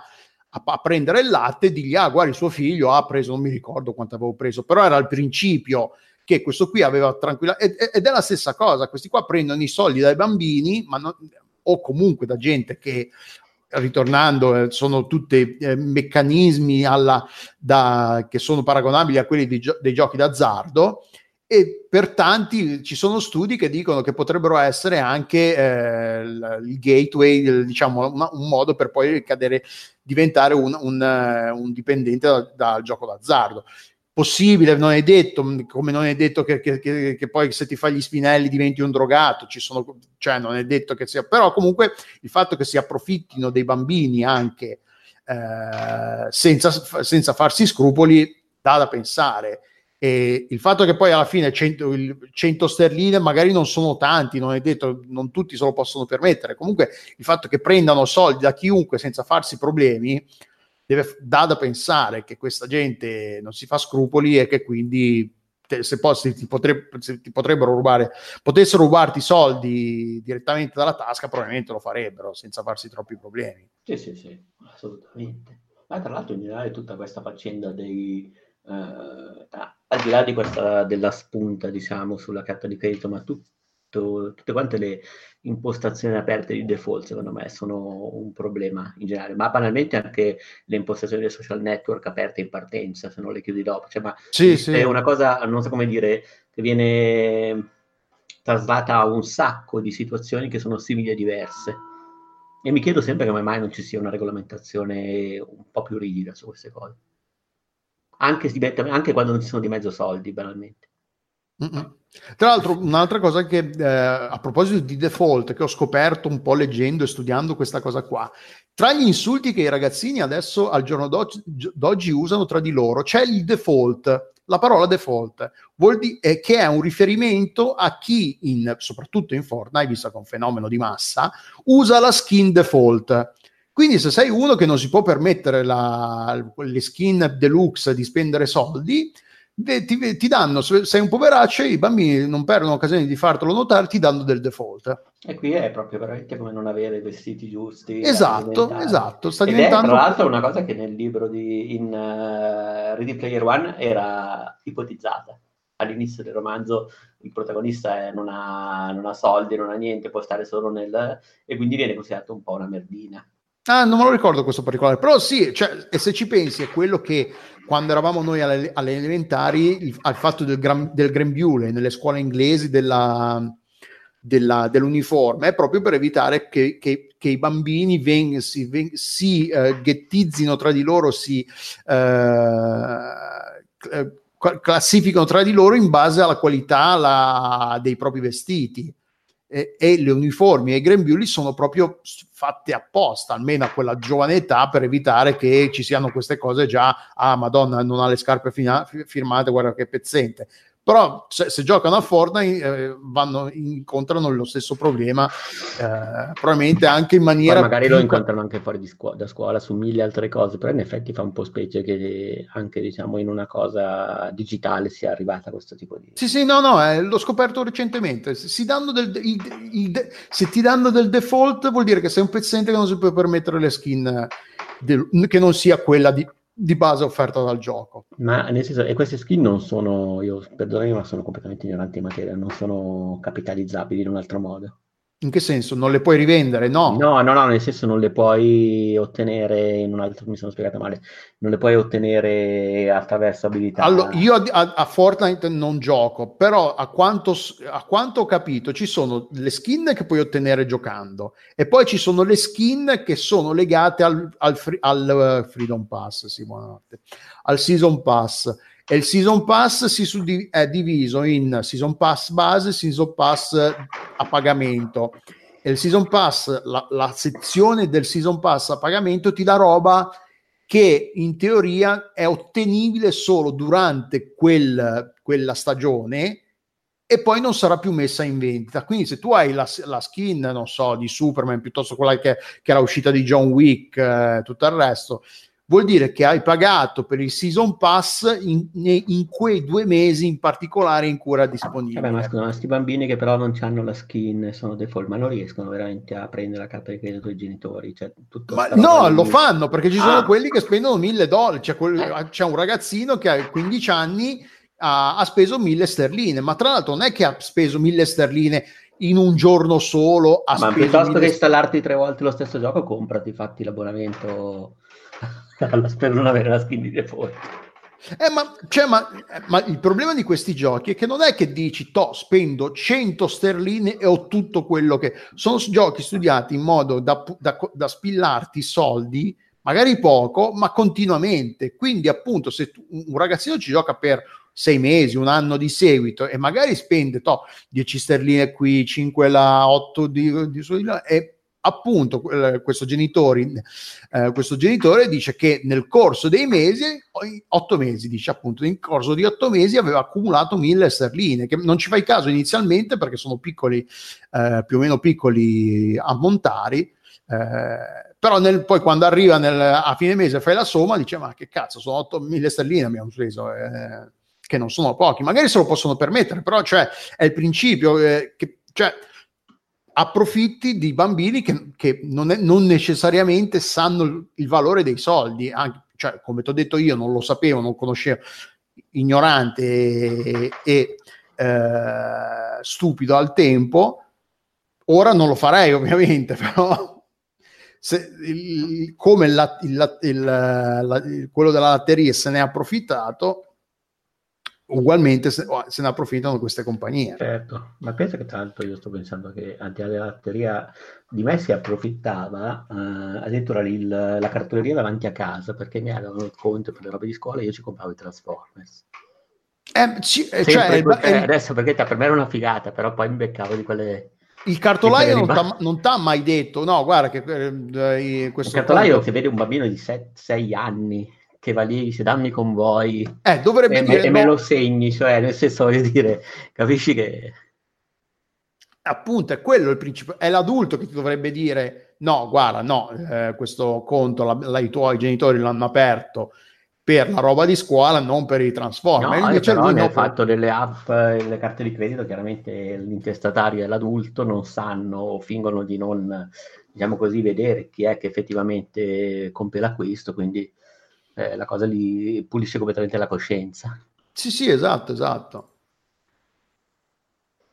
Vabbè, vabbè, dai, andiamo avanti, andiamo avanti. Che è sta cosa della Bizzona? L'ho visto prima su Facebook, l- il duecentoventidue di Overwatch. Il duecentoventidue, eh. Esatto. Oronzo Canà proprio. È Oronzo Canà, praticamente, non so se avete mai giocato a Overwatch, o comunque a un gioco in cui, un multiplayer in cui ci siano dei ruoli predefiniti da ricoprire in, una, in squadra, quindi eh, in Overwatch c'è il ruolo del tank, c'è il ruolo del D P S, c'è il ruolo dell'healer, del curatore, e una squadra che ha una, una, una, una distribuzione equilibrata di giocatori tra questi tre ruoli, generalmente, almeno sulla carta, fa meglio di una che ha to, cinque tank più un D P S piuttosto che sette healer e otto tank, cioè una, una distribuzione equilibrata, e questa è una cosa che crea sempre un sacco di problemi, soprattutto nel, per chi gioca da solo e quindi non riesce a organizzarsi con altri amici in, a giocare insieme. Prima di iniziare una partita c'è sempre il, la, la, il can-can, il ballettino, ah no, io ci serve un tank, chi è che lo fa? Ah no, io non lo faccio, non sono capace, so solo giocare a, a questo piuttosto che a quello. Eh. E sempre finisce per litigare, per poi, poi perdere, gente che si dà la colpa eh, perché sei uno stronzo, perché non hai preso l'healer, ne avevamo bisogno e compagnia bella. Quindi...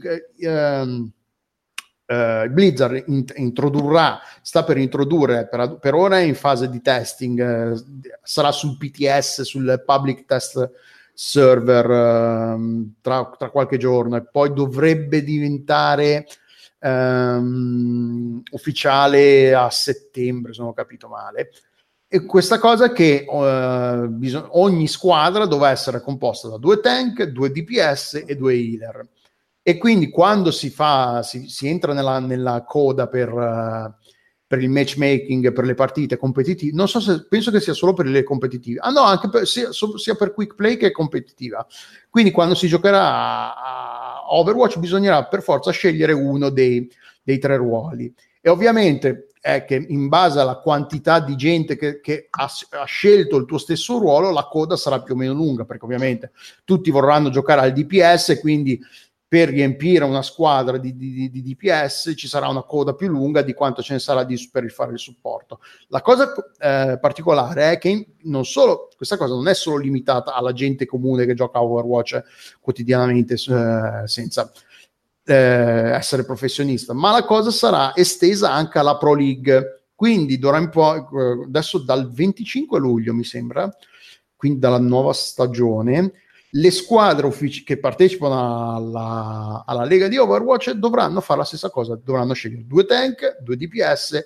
e due healer, che è una cosa un po' particolare, perché c'è stato un periodo che nel meta di Overwatch c'era i tre tank e i tre, i tre healer, le due squadre, che non è che pare che non fosse particolarmente divertente da vedere, però era una, una tattica efficace, quindi le, le, alcune squadre la, l'hanno adottata anche abbastanza per, per abbastanza lungo tempo.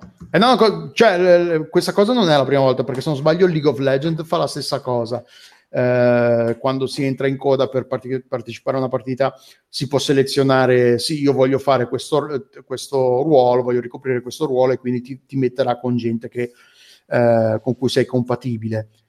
Però è la prima volta, se non sbaglio, che qualcuno lo fa anche per il um, per il livello, per la, la, la, il livello professionale, imporre questa cosa qua del metagame, che è un po' una cosa strana. Vedremo come funzionerà, però sì, è interessante, è la prima volta che succede, vedremo cosa, come andrà. Sì, vabbè, io qua non ho niente da dire perché non ho mai fatto una partita a Overwatch, quindi mi fido delle tue considerazioni. Eh sì, no, sì, alla fine sì, sono, né, né a League of, se, se, hai, se hai giocato a League of Legends o a, qualcun, a qualsiasi gioco che non ba- che, che non, a cui non basti entrare sul server e giocare, Uh, Team Fortress due anche, in, in cui se c'è un ruolo, cioè se c'è una suddivisione di ruoli, c'è sempre quello che, che è un po' quando eravamo al, giocavamo al camp- in piazzetta da ragazzini, nessuno voleva fin- finire in porta. Questa qua è la versione due punto zero online del chi non vuole giocare in porta, eh, e qui è uguale, te lo, te lo impongono, due dovranno giocare in porta per forza, almeno. Però almeno, quantomeno lo si sa, e quindi si eviteranno di litigare, perché entri in partita e tu potrai scegliere solo gio- eh, personaggi dei, del ruolo eh, per cui hai, hai dato disponibilità. Va bene.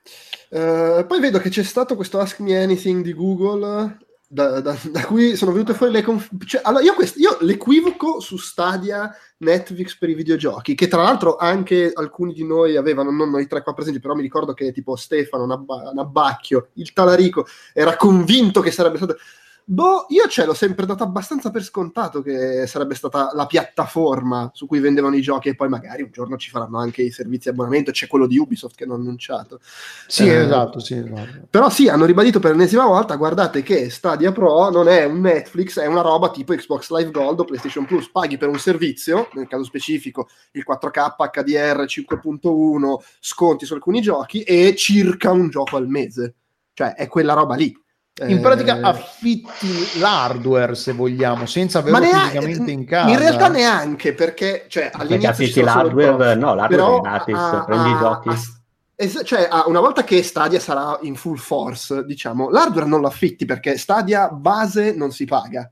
Esatto, è vero, sì. Col Pro paghi il servizio Pro, che il servizio Pro è quattro K H D R cinque punto uno, quindi se vuoi sì, affitti l'hardware più potente, boh, non lo so, ma cioè secondo me non è, non è neanche, nel senso, loro identificano, invece di farti pagare per, per l'online, come è su Xbox Live e PlayStation Plus, ti fanno pagare per il quattro K e l'H D R e il cinque punto uno. Eh, però è quella cosa lì, cioè la piattaforma è gratuita, tra virgolette, nel caso invece di Xbox e PlayStation quattro è una macchina che paghi, che compri, eh, partendo da quella base lì della piattaforma. Se vuoi quelle cose in più, che nel caso delle console è l'online, nel caso di Stadia è la massima qualità audio-video, paghi l'abbonamento, e nell'abbonamento in più c'hai gli sconti e un gioco gratis al mese. Cioè è, alla fine è quello il paragone sensato che infatti fanno, fanno anche loro. Poi giustamente uno può dire, vabbè, io preferisco spend- cioè a me sta sul cazzo che il, la piattaforma base eh, abbia l'online invece del quattro K, eh, e magari uno invece dice no, oh, per me è figata, a me del quattro K non me ne frega niente, e invece è ottimo non dover pagare per l'online. Lì, ma infatti se ci pensi, allora nove sterline, Qu- quanto è in, in Italia l'abbonamento? Sarà dieci euro al mese? Boh, nove virgola novantanove? Sì. Facciamo che sia dieci euro al mese. Se una, co- una console la tieni quattro anni, sono quarantotto mesi per quattrocentottanta, eh, siamo lì alla fine. Per il, sul ciclo vita di una console, più o meno quanto paghi una console al lancio, quanto la, se paghi tutti i mesi di Stadia per quattro anni. No, no, se fai Stadia Pro spendi di più, secondo me, sulla, ne, nell'ambito del ciclo vitale per una console. Però Stadia non funziona a cicli vitali. Cioè il punto è che se, sì, eh, esatto. metti, metti che quando Stadia viene lanciata, allora eh, metti che quando esce eh, PlayStation cinque, su Stadia i giochi sono alla stessa qualità, Stadia in quattro K H D R cinque punto uno, giochi con la stessa qualità di PlayStation cinque. Non ne ho idea, però partiamo dall'assunto che sì, sia sì, così. Facciamo giusto per... per Dopo per un anno, teori- te- teoricamente su Stadia giochi meglio. Cioè, è vero, eh, se, la, se prendi l'arco di vita di una console che magari è sei anni, sette anni, anche dieci, non lo so, alla fine per l'hardware hai speso di più con l'abbonamento Pro di Stadia. Però in realtà... Ah, è come se tu dopo due anni avessi comprato la, cons- la versione Pro della console, perché stai giocando con un hardware migliore. Immagino che l'hardware di Stadia venga costantemente aggiornato. Esatto, stavo per dirlo. Infatti l'ar- l'hardware di Stadia non è bloccato per il ciclo vita di quella console. Eh, infatti sì. Eh, e rimane sempre il fatto che se sei uno a cui il quattro K non interessa, eh, non paghi l'hardware. O magari, che ne so, non ti interessa, ti interessa il quattro K quando esce Crysis quattro. Paghi un mese di Pro, ti giochi Crysis quattro e altre due o tre cose con la grafica strafiga e poi vai avanti a giocarti FIFA in mille ottanta p. Esatto, sì, sì. Quello, cioè, una delle problematiche che vedo è, è che è un po' la, tut, la, tutte le problematiche legate a, alla piattaforma online. Se compri giochi su Google, su Stadia, e se loro... Cioè, loro da un momento all'altro dicono vabbè, no, certo, sì.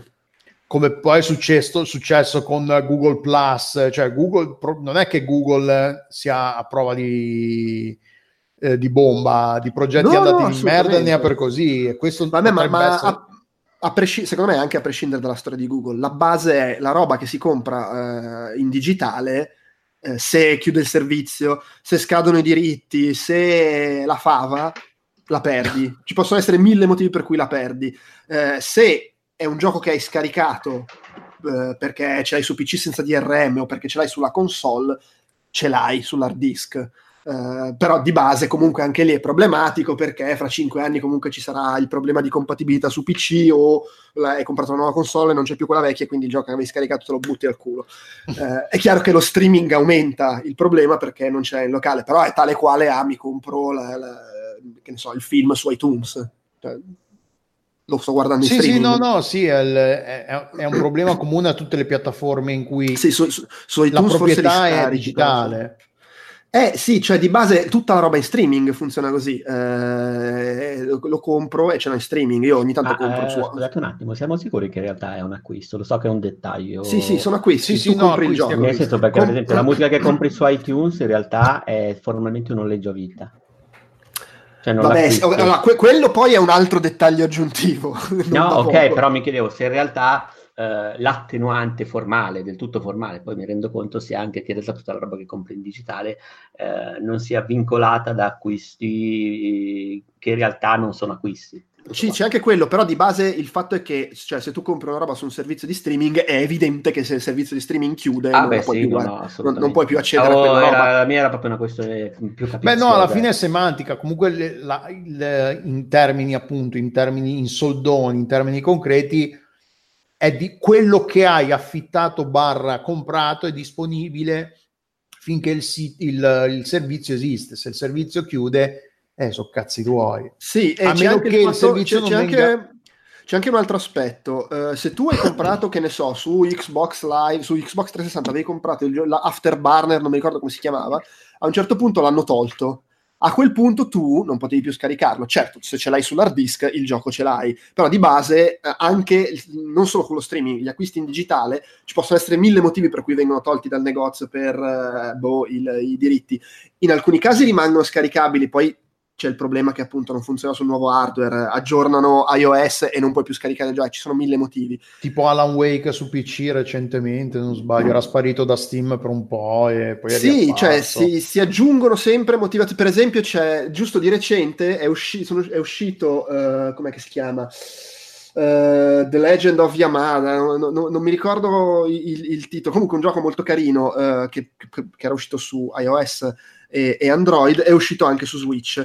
Eh, io sono andato a controllare su Google Play, ho visto che c'era ancora e quindi nella recensione della versione Switch ho lasciato scritto è ancora disponibile su Google Play. In realtà no, io ce l'ho disponibile perché l'avevo comprato e quindi c'è ancora scaricabile, Dandy Dungeon, ma non lo puoi più andare a comprare. Quindi ci sono vari gradi di eh, sparizione per le cose che compri in digitale. In linea di massima comunque sì, cioè se è una roba in streaming e quindi tu non ce l'hai, non ce l'avrai mai in locale ed è deve stare sul server remoto, se da quel server remoto sparisce perché chiude il servizio, perché, non, perché il publisher decide di toglierlo, perché sarcazzo, è ovvio che non lo puoi più streamare. Perché eh. insultano il presidente della Cina.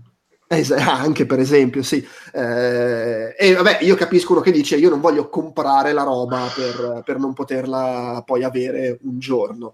Eh, che vale un po' per qualsiasi cosa, secondo me, perché appunto... Cioè, adesso la roba che avevi, quanta gente gioca, cioè ce n'è eh, per carità, però quanta gente gioca ancora ai giochi che aveva comprato su PlayStation tre?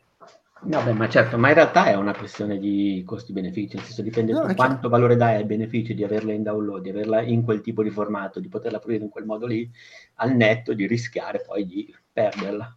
Sì, ma infatti sì, cioè perché poi uno dà per scontato che eh, il digi- molti danno per scontato che il digitale debba costare meno perché non hai l'oggetto fisico, ma in realtà non è necessariamente così, perché uno magari preferisce la comodità del digitale, perché uno eh, magari è disposto a spendere esattamente la stessa cifra che spenderebbe su Steam, la spende su Stadia perché dice oh, figata, Stadia ci gioco dovunque sono con tutte le piattaforme che ho. Beh, ma io banalmente a pari merito scelgo sempre le versioni digitali per non dovermi alzare e fare niente, cioè nel senso sembra una stupidata, però io lo preferisco allo stesso prezzo. No, no, è chiaro. Addirittura oh, que- su Amazon ho lo stesso prodotto, tante volte, non so, all'uscita eh, e il costo è leggermente minore, preferisco comunque il digitale.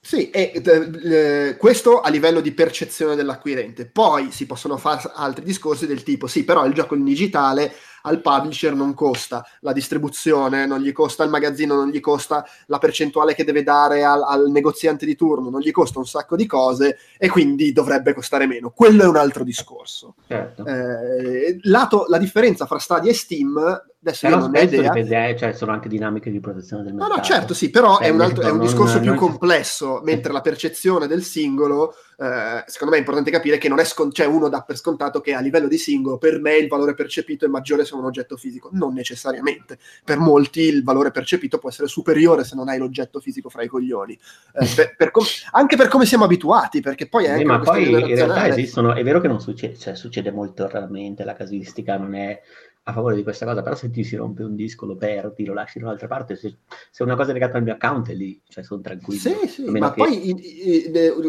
anche generazionale, perché ci sono generazioni che non, non, non avranno mai messo mano a un D V D o a un Blu-ray, esattamente come ci sono generazioni che non hanno mai messo mano alle videocassette. Per quelle generazioni lì, secondo me, è, è per, il valore percepito è migliore quello del digitale di quello di dover avere un disco, ma vaffanculo, certo. Accendo il tablet Beh, e anche, mi guardo va, il film. Aveva anche detto che poi in realtà questa cosa sta anche andando di pari passo con uh, la dinamica del servizio, cioè anche comprare l'oggetto singolo in digitale non sarà una cosa così scontata, nel senso quanti ragazzi magari si abbonano a Netflix, si abbonano a servizi e quanti in realtà poi si comprano il film da Google Play. No, è chiaro, vabbè, il, il, nel senso, tu sei abbonato a un servizio o al limite a due, perché non è che ti abboni a dodici servizi, penso, certo. e, e, e se qualcosa che vuoi vedere non è lì, magari te la compri o te la noleggi, certo. O la pirati, eh, poi ognuno fa sì, le sue sì, scelte. Sì, però però molto, la dinamica è anche facile che magari ti fai bastare quello che ti danno i servizi, aspetti. Sì, sì, però eh, se c'è una roba a cui, ti, a cui tieni davvero, cioè lì poi dipende da caso a caso, perché, per sì, carità. Poi se eh, c'è la serata in cui mi, vuoi vedere un film, mi chiedo a livello... Mi chiedo sul discorso quanto costa al publisher, eh, se addirittura, addirittura in realtà ha senso che costi di più il gioco su Stadia, perché devono gest- devono, cioè loro hanno anche la loro mac- le, i server su cui far girare il gioco, non devono solo vendertelo, poi lo scarichi e sono cazzi tuoi. Sì, quello sarà, sarà curioso vedere se i prezzi saranno... sempre gli stessi, cioè settanta, eh, no, vabbè, sessanta, allora, settanta euro. Non possono permetterseli di farteli pagare di più di quanto li paghi su Steam, e nemmeno me. Di a livello, meno, secondo me. A livello di per... No, no, ma intendo a livello di percezione. Cioè se, se uh, Assassin's Creed, vabbè, Assassin's Creed è sbagliato perché sta su Uplay, però se, che ne so, FIFA su Stadia costa dieci euro di più che su Steam, magari ha senso a livello di costi per loro, però la gente ti manda a fanculo, secondo me. Certo, eh... perché, perché probabilmente di parte del pubblico una forte percentuale ha la percezione già di non possedere il gioco e in più lo paga meno sull'altro servizio dove lo scarica, cioè dovranno vedersi all'inizio proprio come dici tu con la percezione. sì, dovranno proprio mi, bilanciare. Mi, mi chiedo eh, poi se magari però... però fra qualche anno la cosa andrà diversamente. Vabbè, sì, lì, lì vedremo, vedremo l'evoluzione, l'evoluzione delle cose, però sì, è quello. Poi, sai, è anche una questione, cioè per dire, io mi ricordo che c'è, un, un, c'è stato un periodo in cui avevo, quando vivevo in Germania, avevo un video noleggio con i Blu-ray veramente sotto casa e prendevo un Blu-ray a tipo, boh, eh, non lo so, non, mi, mi pare un euro, ed era qualità massima, cioè lo preferivo, lo so che capisco che per te Andrea sia inconcepibile, però preferivo scendere, noleggiare il Blu-ray, si vedeva da Dio e costava eh, un euro, rispetto a comprare il film su, su iTunes che mi costava magari quattro euro, cinque euro, poi dipendeva dal film e si vedeva pure peggio. No, beh, eh. se deve andare dopo davanti a casa, sotto casa, nel senso, lo, lo, lo posso concepire. Sì, però nel frattempo cosa è successo? Non c'ho più il noleggio sotto casa. Ma la televisione a mille ottanta, sì. Eh, no, no. Allora non eh, lo capisco. Ma, no, ma si vedeva comunque meglio, cioè la compressione. Ok. Solo che il problema è che non c'è più il noleggio sotto casa, si va avanti, la qualità comunque della roba che ho in streaming è migliorata. Eh, alla fine, cioè, tutte queste cose si compensano e siccome stiamo comunque parlando, non è che stiamo parlando di venti euro contro settanta, stiamo parlando di un euro contro quattro, vaffanculo. e, e però, cioè, funziona così, tutte queste cose funzionano così. Eh, Netflix, Spotify, iTunes hanno avuto successo perché hanno trovato la... l'equilibrio giusto fra quanto costa, quanto è comodo, cosa offre in più rispetto alla concorrenza, rispetto alla pirateria, rispetto al supporto fisico, eccetera. Sempre così è. Poi c'è sempre la meccanica di eh, una volta che la gente l'ha calapiata inizia ad alzare i prezzi. Sì, infatti, cioè, tra l'altro non so se sarà la stessa cosa in Francia. Netflix aumenta a sedici a di un euro tipo sì, due non so se...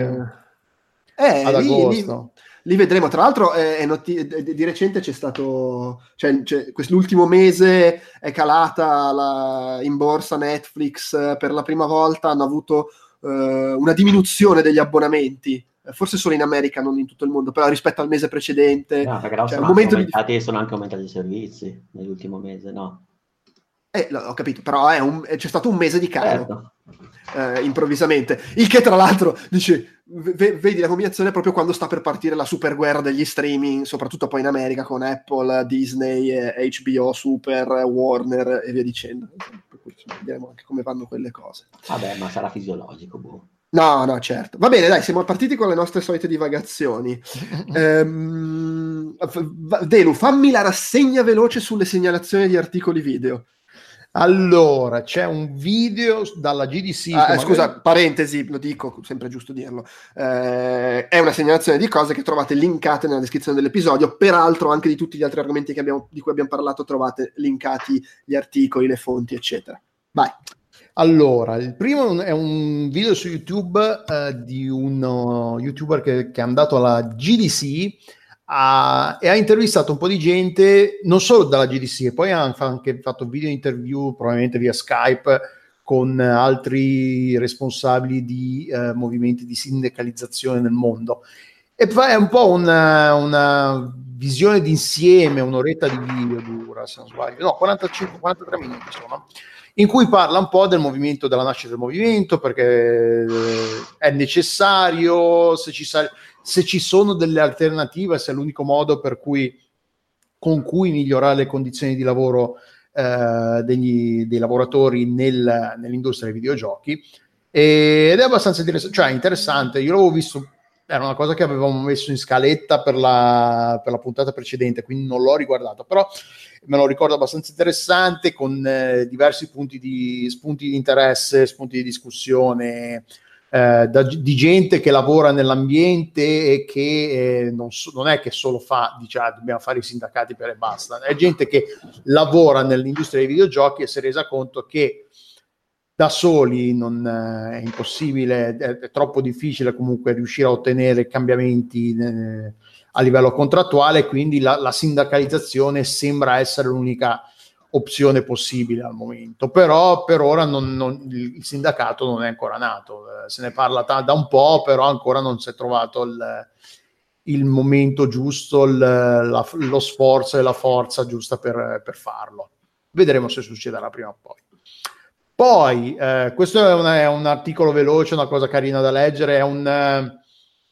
è un ragazzo che sta, che, che è un video di un ragazzo che partecipa al...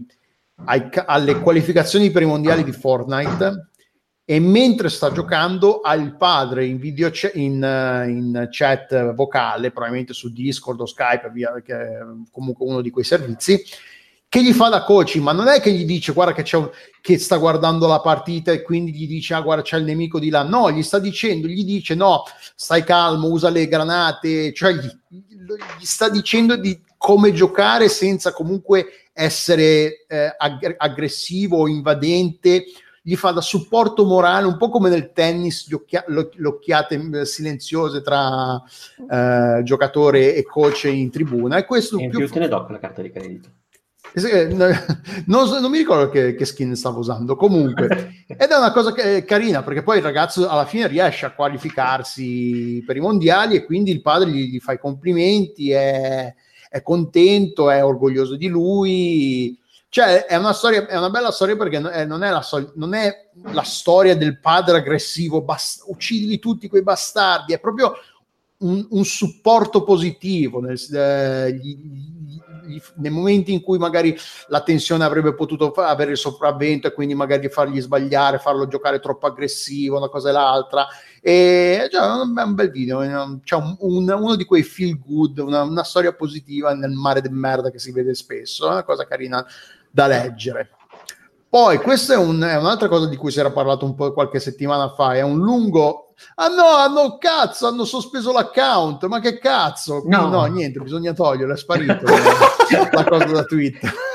Colpo di scena, quindi è una storia che sembrava bella anche questa, ma no, è diventata oscura. Fantastico, cioè c'era una, una serie di curiosità su Square e il tipo è, è stato ucciso dal governo cinese.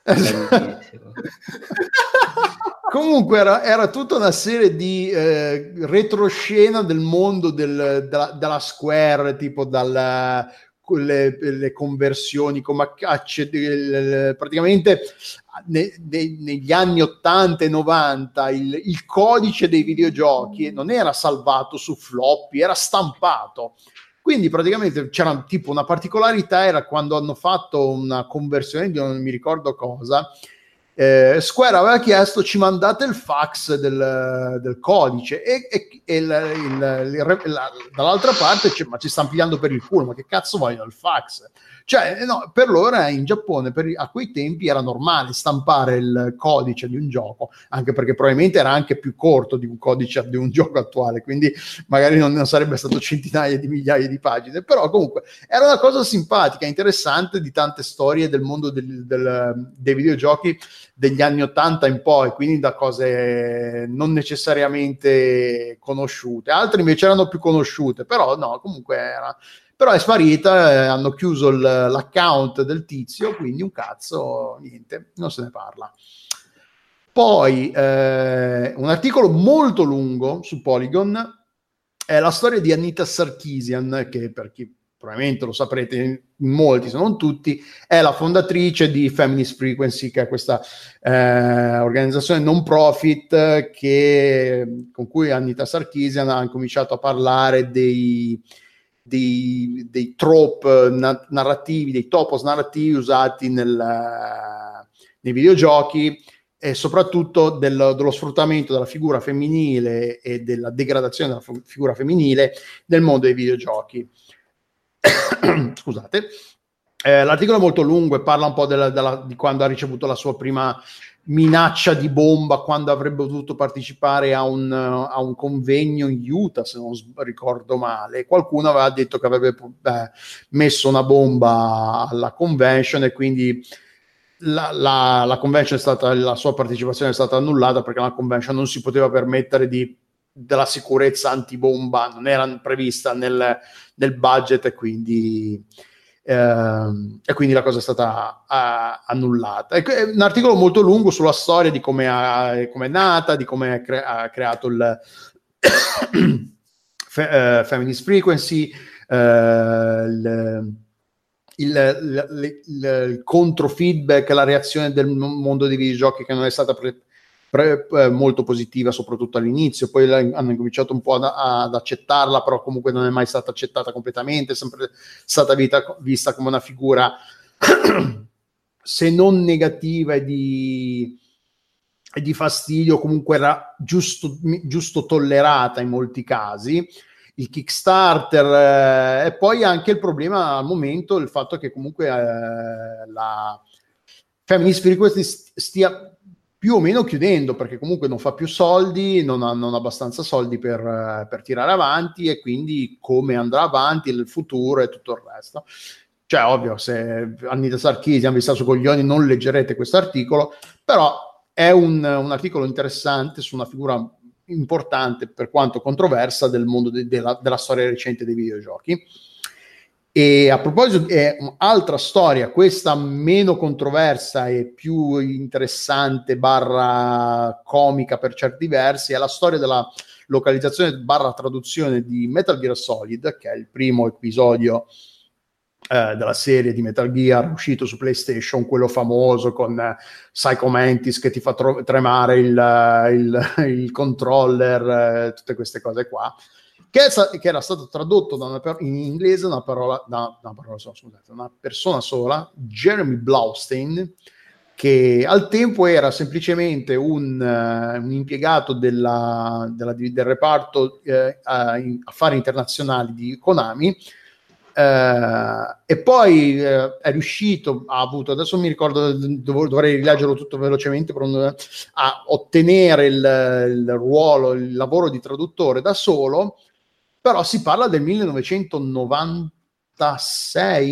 novantasette. novantasette, eh, quindi al tempo Internet non è l'internet attuale con un miliardo di riferimenti, Wikipedia, qualsiasi cagata cerchi la trovi. Cioè lui si è ritrovato questo gioco enorme con una marea di, di cose ehm, militari, poi cioè, militari, lingo, eh, senza avere riferimenti. Non è che poteva andare a ah, come si traduce questo, come, si, come parlano i Navy SEAL veramente. Quindi lui si era, ha fatto il lavoro di documentazione vecchio stile, ha comprato libri di, di Navy SEAL, scritti da Navy SEAL, per, per scoprire un po' come parlavano. Ha creato ehm, delle espressioni tipo on-site procurement, O S P, quando per le armi, che, che, che per le missioni in che, in che parti eh, che cominci senza armi, che quindi ti devi procura, pro, procurare tutto l'equipaggiamento sul, eh, sul posto. Lui ha creato questa espressione O S P, on-site procurement, che è una cosa che viene ancora usata probabilmente solo nel mondo dei videogiochi, però comunque è una cosa che ha creato Jeremy Blaustein, che, ha, che prima di cominci- per tradurre Metal Gear Solid aveva tradotto Vandal Hearts e Symphony of the Night, Castlevania. Uh, e la cosa particolare di, questa, di questo articolo è che racconta come lui ci abbia fatto un, un lavorone sul, sulla traduzione, abbia cambiato un sacco di roba, non è stata, che non, non è stata una traduzione letterale, proprio perché ha cercato di riproporre il tono, le intenzioni di Kojima, quello che secondo lui erano le intenzioni di Kojima. Peccato che poi, quando c'è stata una revisione del, del testo per uh, la riedizione di Twin Snakes, se non sbaglio, che era la versione per GameCube, forse, qual era? Sì, sì, sì, GameCube. E chi ha, rivi- chi ha cominciato a rivedere lo, il, il testo abbia notato le differenze eh, col, tra l, il testo inglese e l'originale giapponese, l'abbia riferito a Kojima, a Kojima la cosa non sia piaciuta per un cazzo, e quindi Blaustein non abbia mai più lavorato con Konami e con, con Kojima, perché Kojima non ha preso bene questa cosa. Comunque l'articolo è molto bello, molto interessante, un po' sul mondo delle traduzioni di, de, di, di vent'anni fa, perché letteralmente si parla di più di vent'anni fa. Eh, però lui è contento, dice di, di non, non avere eh, di non essersi pentito delle scelte di avere fatto, perché comunque è, è orgoglioso della, della qualità del lavoro di, che ha fatto e di quello che ha, di quello che ha raggiunto con la traduzione di Metal Gear Solid. È una storia che ha del canna- un po' del cannarsi, no? Beh, no, vabbè, senso, comunque... no, no, no, nel senso, comunque traduzione di vent'anni fa, un ingresso nel settore anche per circostanze fortuite, che magari era possibile, se non l'unica, magari in quel momento lì, per cui. Sì, poi tra l'altro la revisione... lui dice che era tipo l'unico occidentale nel reparto e uno dei probabilmente dei pochi, figurati ventitré anni fa, in, in eh, una sì. compagnia di videogiochi giapponese, figurati. Uh, ed era uno dei pochi che parlava inglese e giapponese, quindi aveva scritto testi in inglese per alcuni giochi addirittura, non solo non si era limitato a tradurli. Eh, Tra l'altro parla un'altra cosa che, che, che, che, non ha, che non si era messo d'accordo per pagamenti fissi mensili, ma si era accordato per un pagamento finale alla fine del progetto. Quindi lui per otto mesi, nove mesi, cioè una roba assurda, è andato avanti lavorando tantissimo senza vedere un, il becco di un quattrino. Poi l'ha pagato alla fine, però andare avanti otto nove mesi senza vedere soldi e lavorando non era, infatti super stressante. Dice che prendeva il D A Z Panam, come si chiama? Quello di Metal Gear, proprio. Quello che prendeva Metal Gear, che prende Snake. Sì. Per controllare lo stress. E magari non si chiamava così in originale, l'ha chiamato eh no, infatti se non sbaglio lui dice che l'ha messo in origine, l'ha messo proprio perché secondo, si è sentito, ha detto probabilmente uh, Snake in, stava vivendo livelli di stress magari non paragonabili ai miei, però comunque era una situazione altamente stressante e quindi ha visto come ha pensato che, perché nel, nel gioco è, è quella medicina che usi per controllare il tremolio, sì, mentre sì, stai mirando, e si chiama proprio così, cioè, come hai detto tu, di Azap, eh, qualche, cioè, i Metal Gear la chiamano così, poi non so se effettivamente Diazepam, che Diazepam. È il Valium, che è, che è il Valium, poi alla fine il, il termine comune con cui lo, lo identifichiamo è il Valium, che è un calmante, e quindi sì. Ma pensate. Va bene, eh, poi di solito tengo io delle segnalazioni crowdfunding, si segnala, l'altra volta l'avremmo segnalato, a questo punto la, è andata a buon fine, non so se fa piacere, a me sta un po' sui coglioni che per fare AirTag Final due si debba fare la campagna su Kickstarter, ma tant'è, l'hanno fatta, hanno tirato su novantotto milioni di yen contro quarantacinque milioni richiesti, quant'è? Quanto sono quarantacinque, novantotto milioni di yen? Uh... Eh... Uh... allora, uno yen è zero virgola zero zero ottantatré euro, quindi novantotto, uno due tre, uno due tre sono meno di sì, ottocentodiecimila euro più o meno. Eh, vabbè, che sarà mai? Sì, no, infatti non è neanche tanto. Comunque fanno R-Type Final due e la campagna comunque è stata fatta, cioè più che altro è che lo studio è la gente che aveva fatto gli R-Type precedenti, quindi non si capisce perché per fare questo ci abbiamo bisogno di Kickstarter, ma vabbè. Per fare eh, posti di eh, pubblicità e, come, e eh, preordini, come, come ormai è comunque, sappiamo. È comunque un milione scarso di euro che buttano. eh, segnala invece questo Phantom Gear, Eh, che eh, hanno lasciato la campagna tre giorni fa quando registriamo e stanno già a metà dei soldi. Va anche detto che i soldi che chiedono sono ventiduemila euro, quindi non è che ne servono molti, stanno a undicimila, ed è un gioco di piattaforma azione avventura. Non capisco bene se è un po' alla Wonder Boy o se è più lineare come tipo di esperienza, perché graficamente mi ricorda un po' i Monster Boy, quelli lì, eh, però poi da come descrivono comandi cose forse è una cosa un po' più lineare d'azione. Sembra molto carino, puffettoso, è una di quelle produzioni folli che Eh, uscirà proprio su cartuccia se vuoi per Mega Drive, poi ovviamente immagino che di solito in questi casi ti, sì, infatti fra i contributi cioè ti danno anche la ROM, quindi se vuoi puoi giocare con l'emulatore, però puoi anche avere la copia fisica in cartuccia per Mega Drive. Eh, e niente, la campagna è in corso, finirà il quindici agosto, su, direi che sono a buon punto visto che hanno già metà dei soldi che, eh, che servono. Sto guardando il team. Uh, e team indie di gente che comunque a vari livelli lavora nel settore da, da tipo dieci anni, roba del genere, quindi magari è gente che sa cosa fare, poi il progetto è piccolo. Va bene, allora chiudiamo con la gente erotica, no?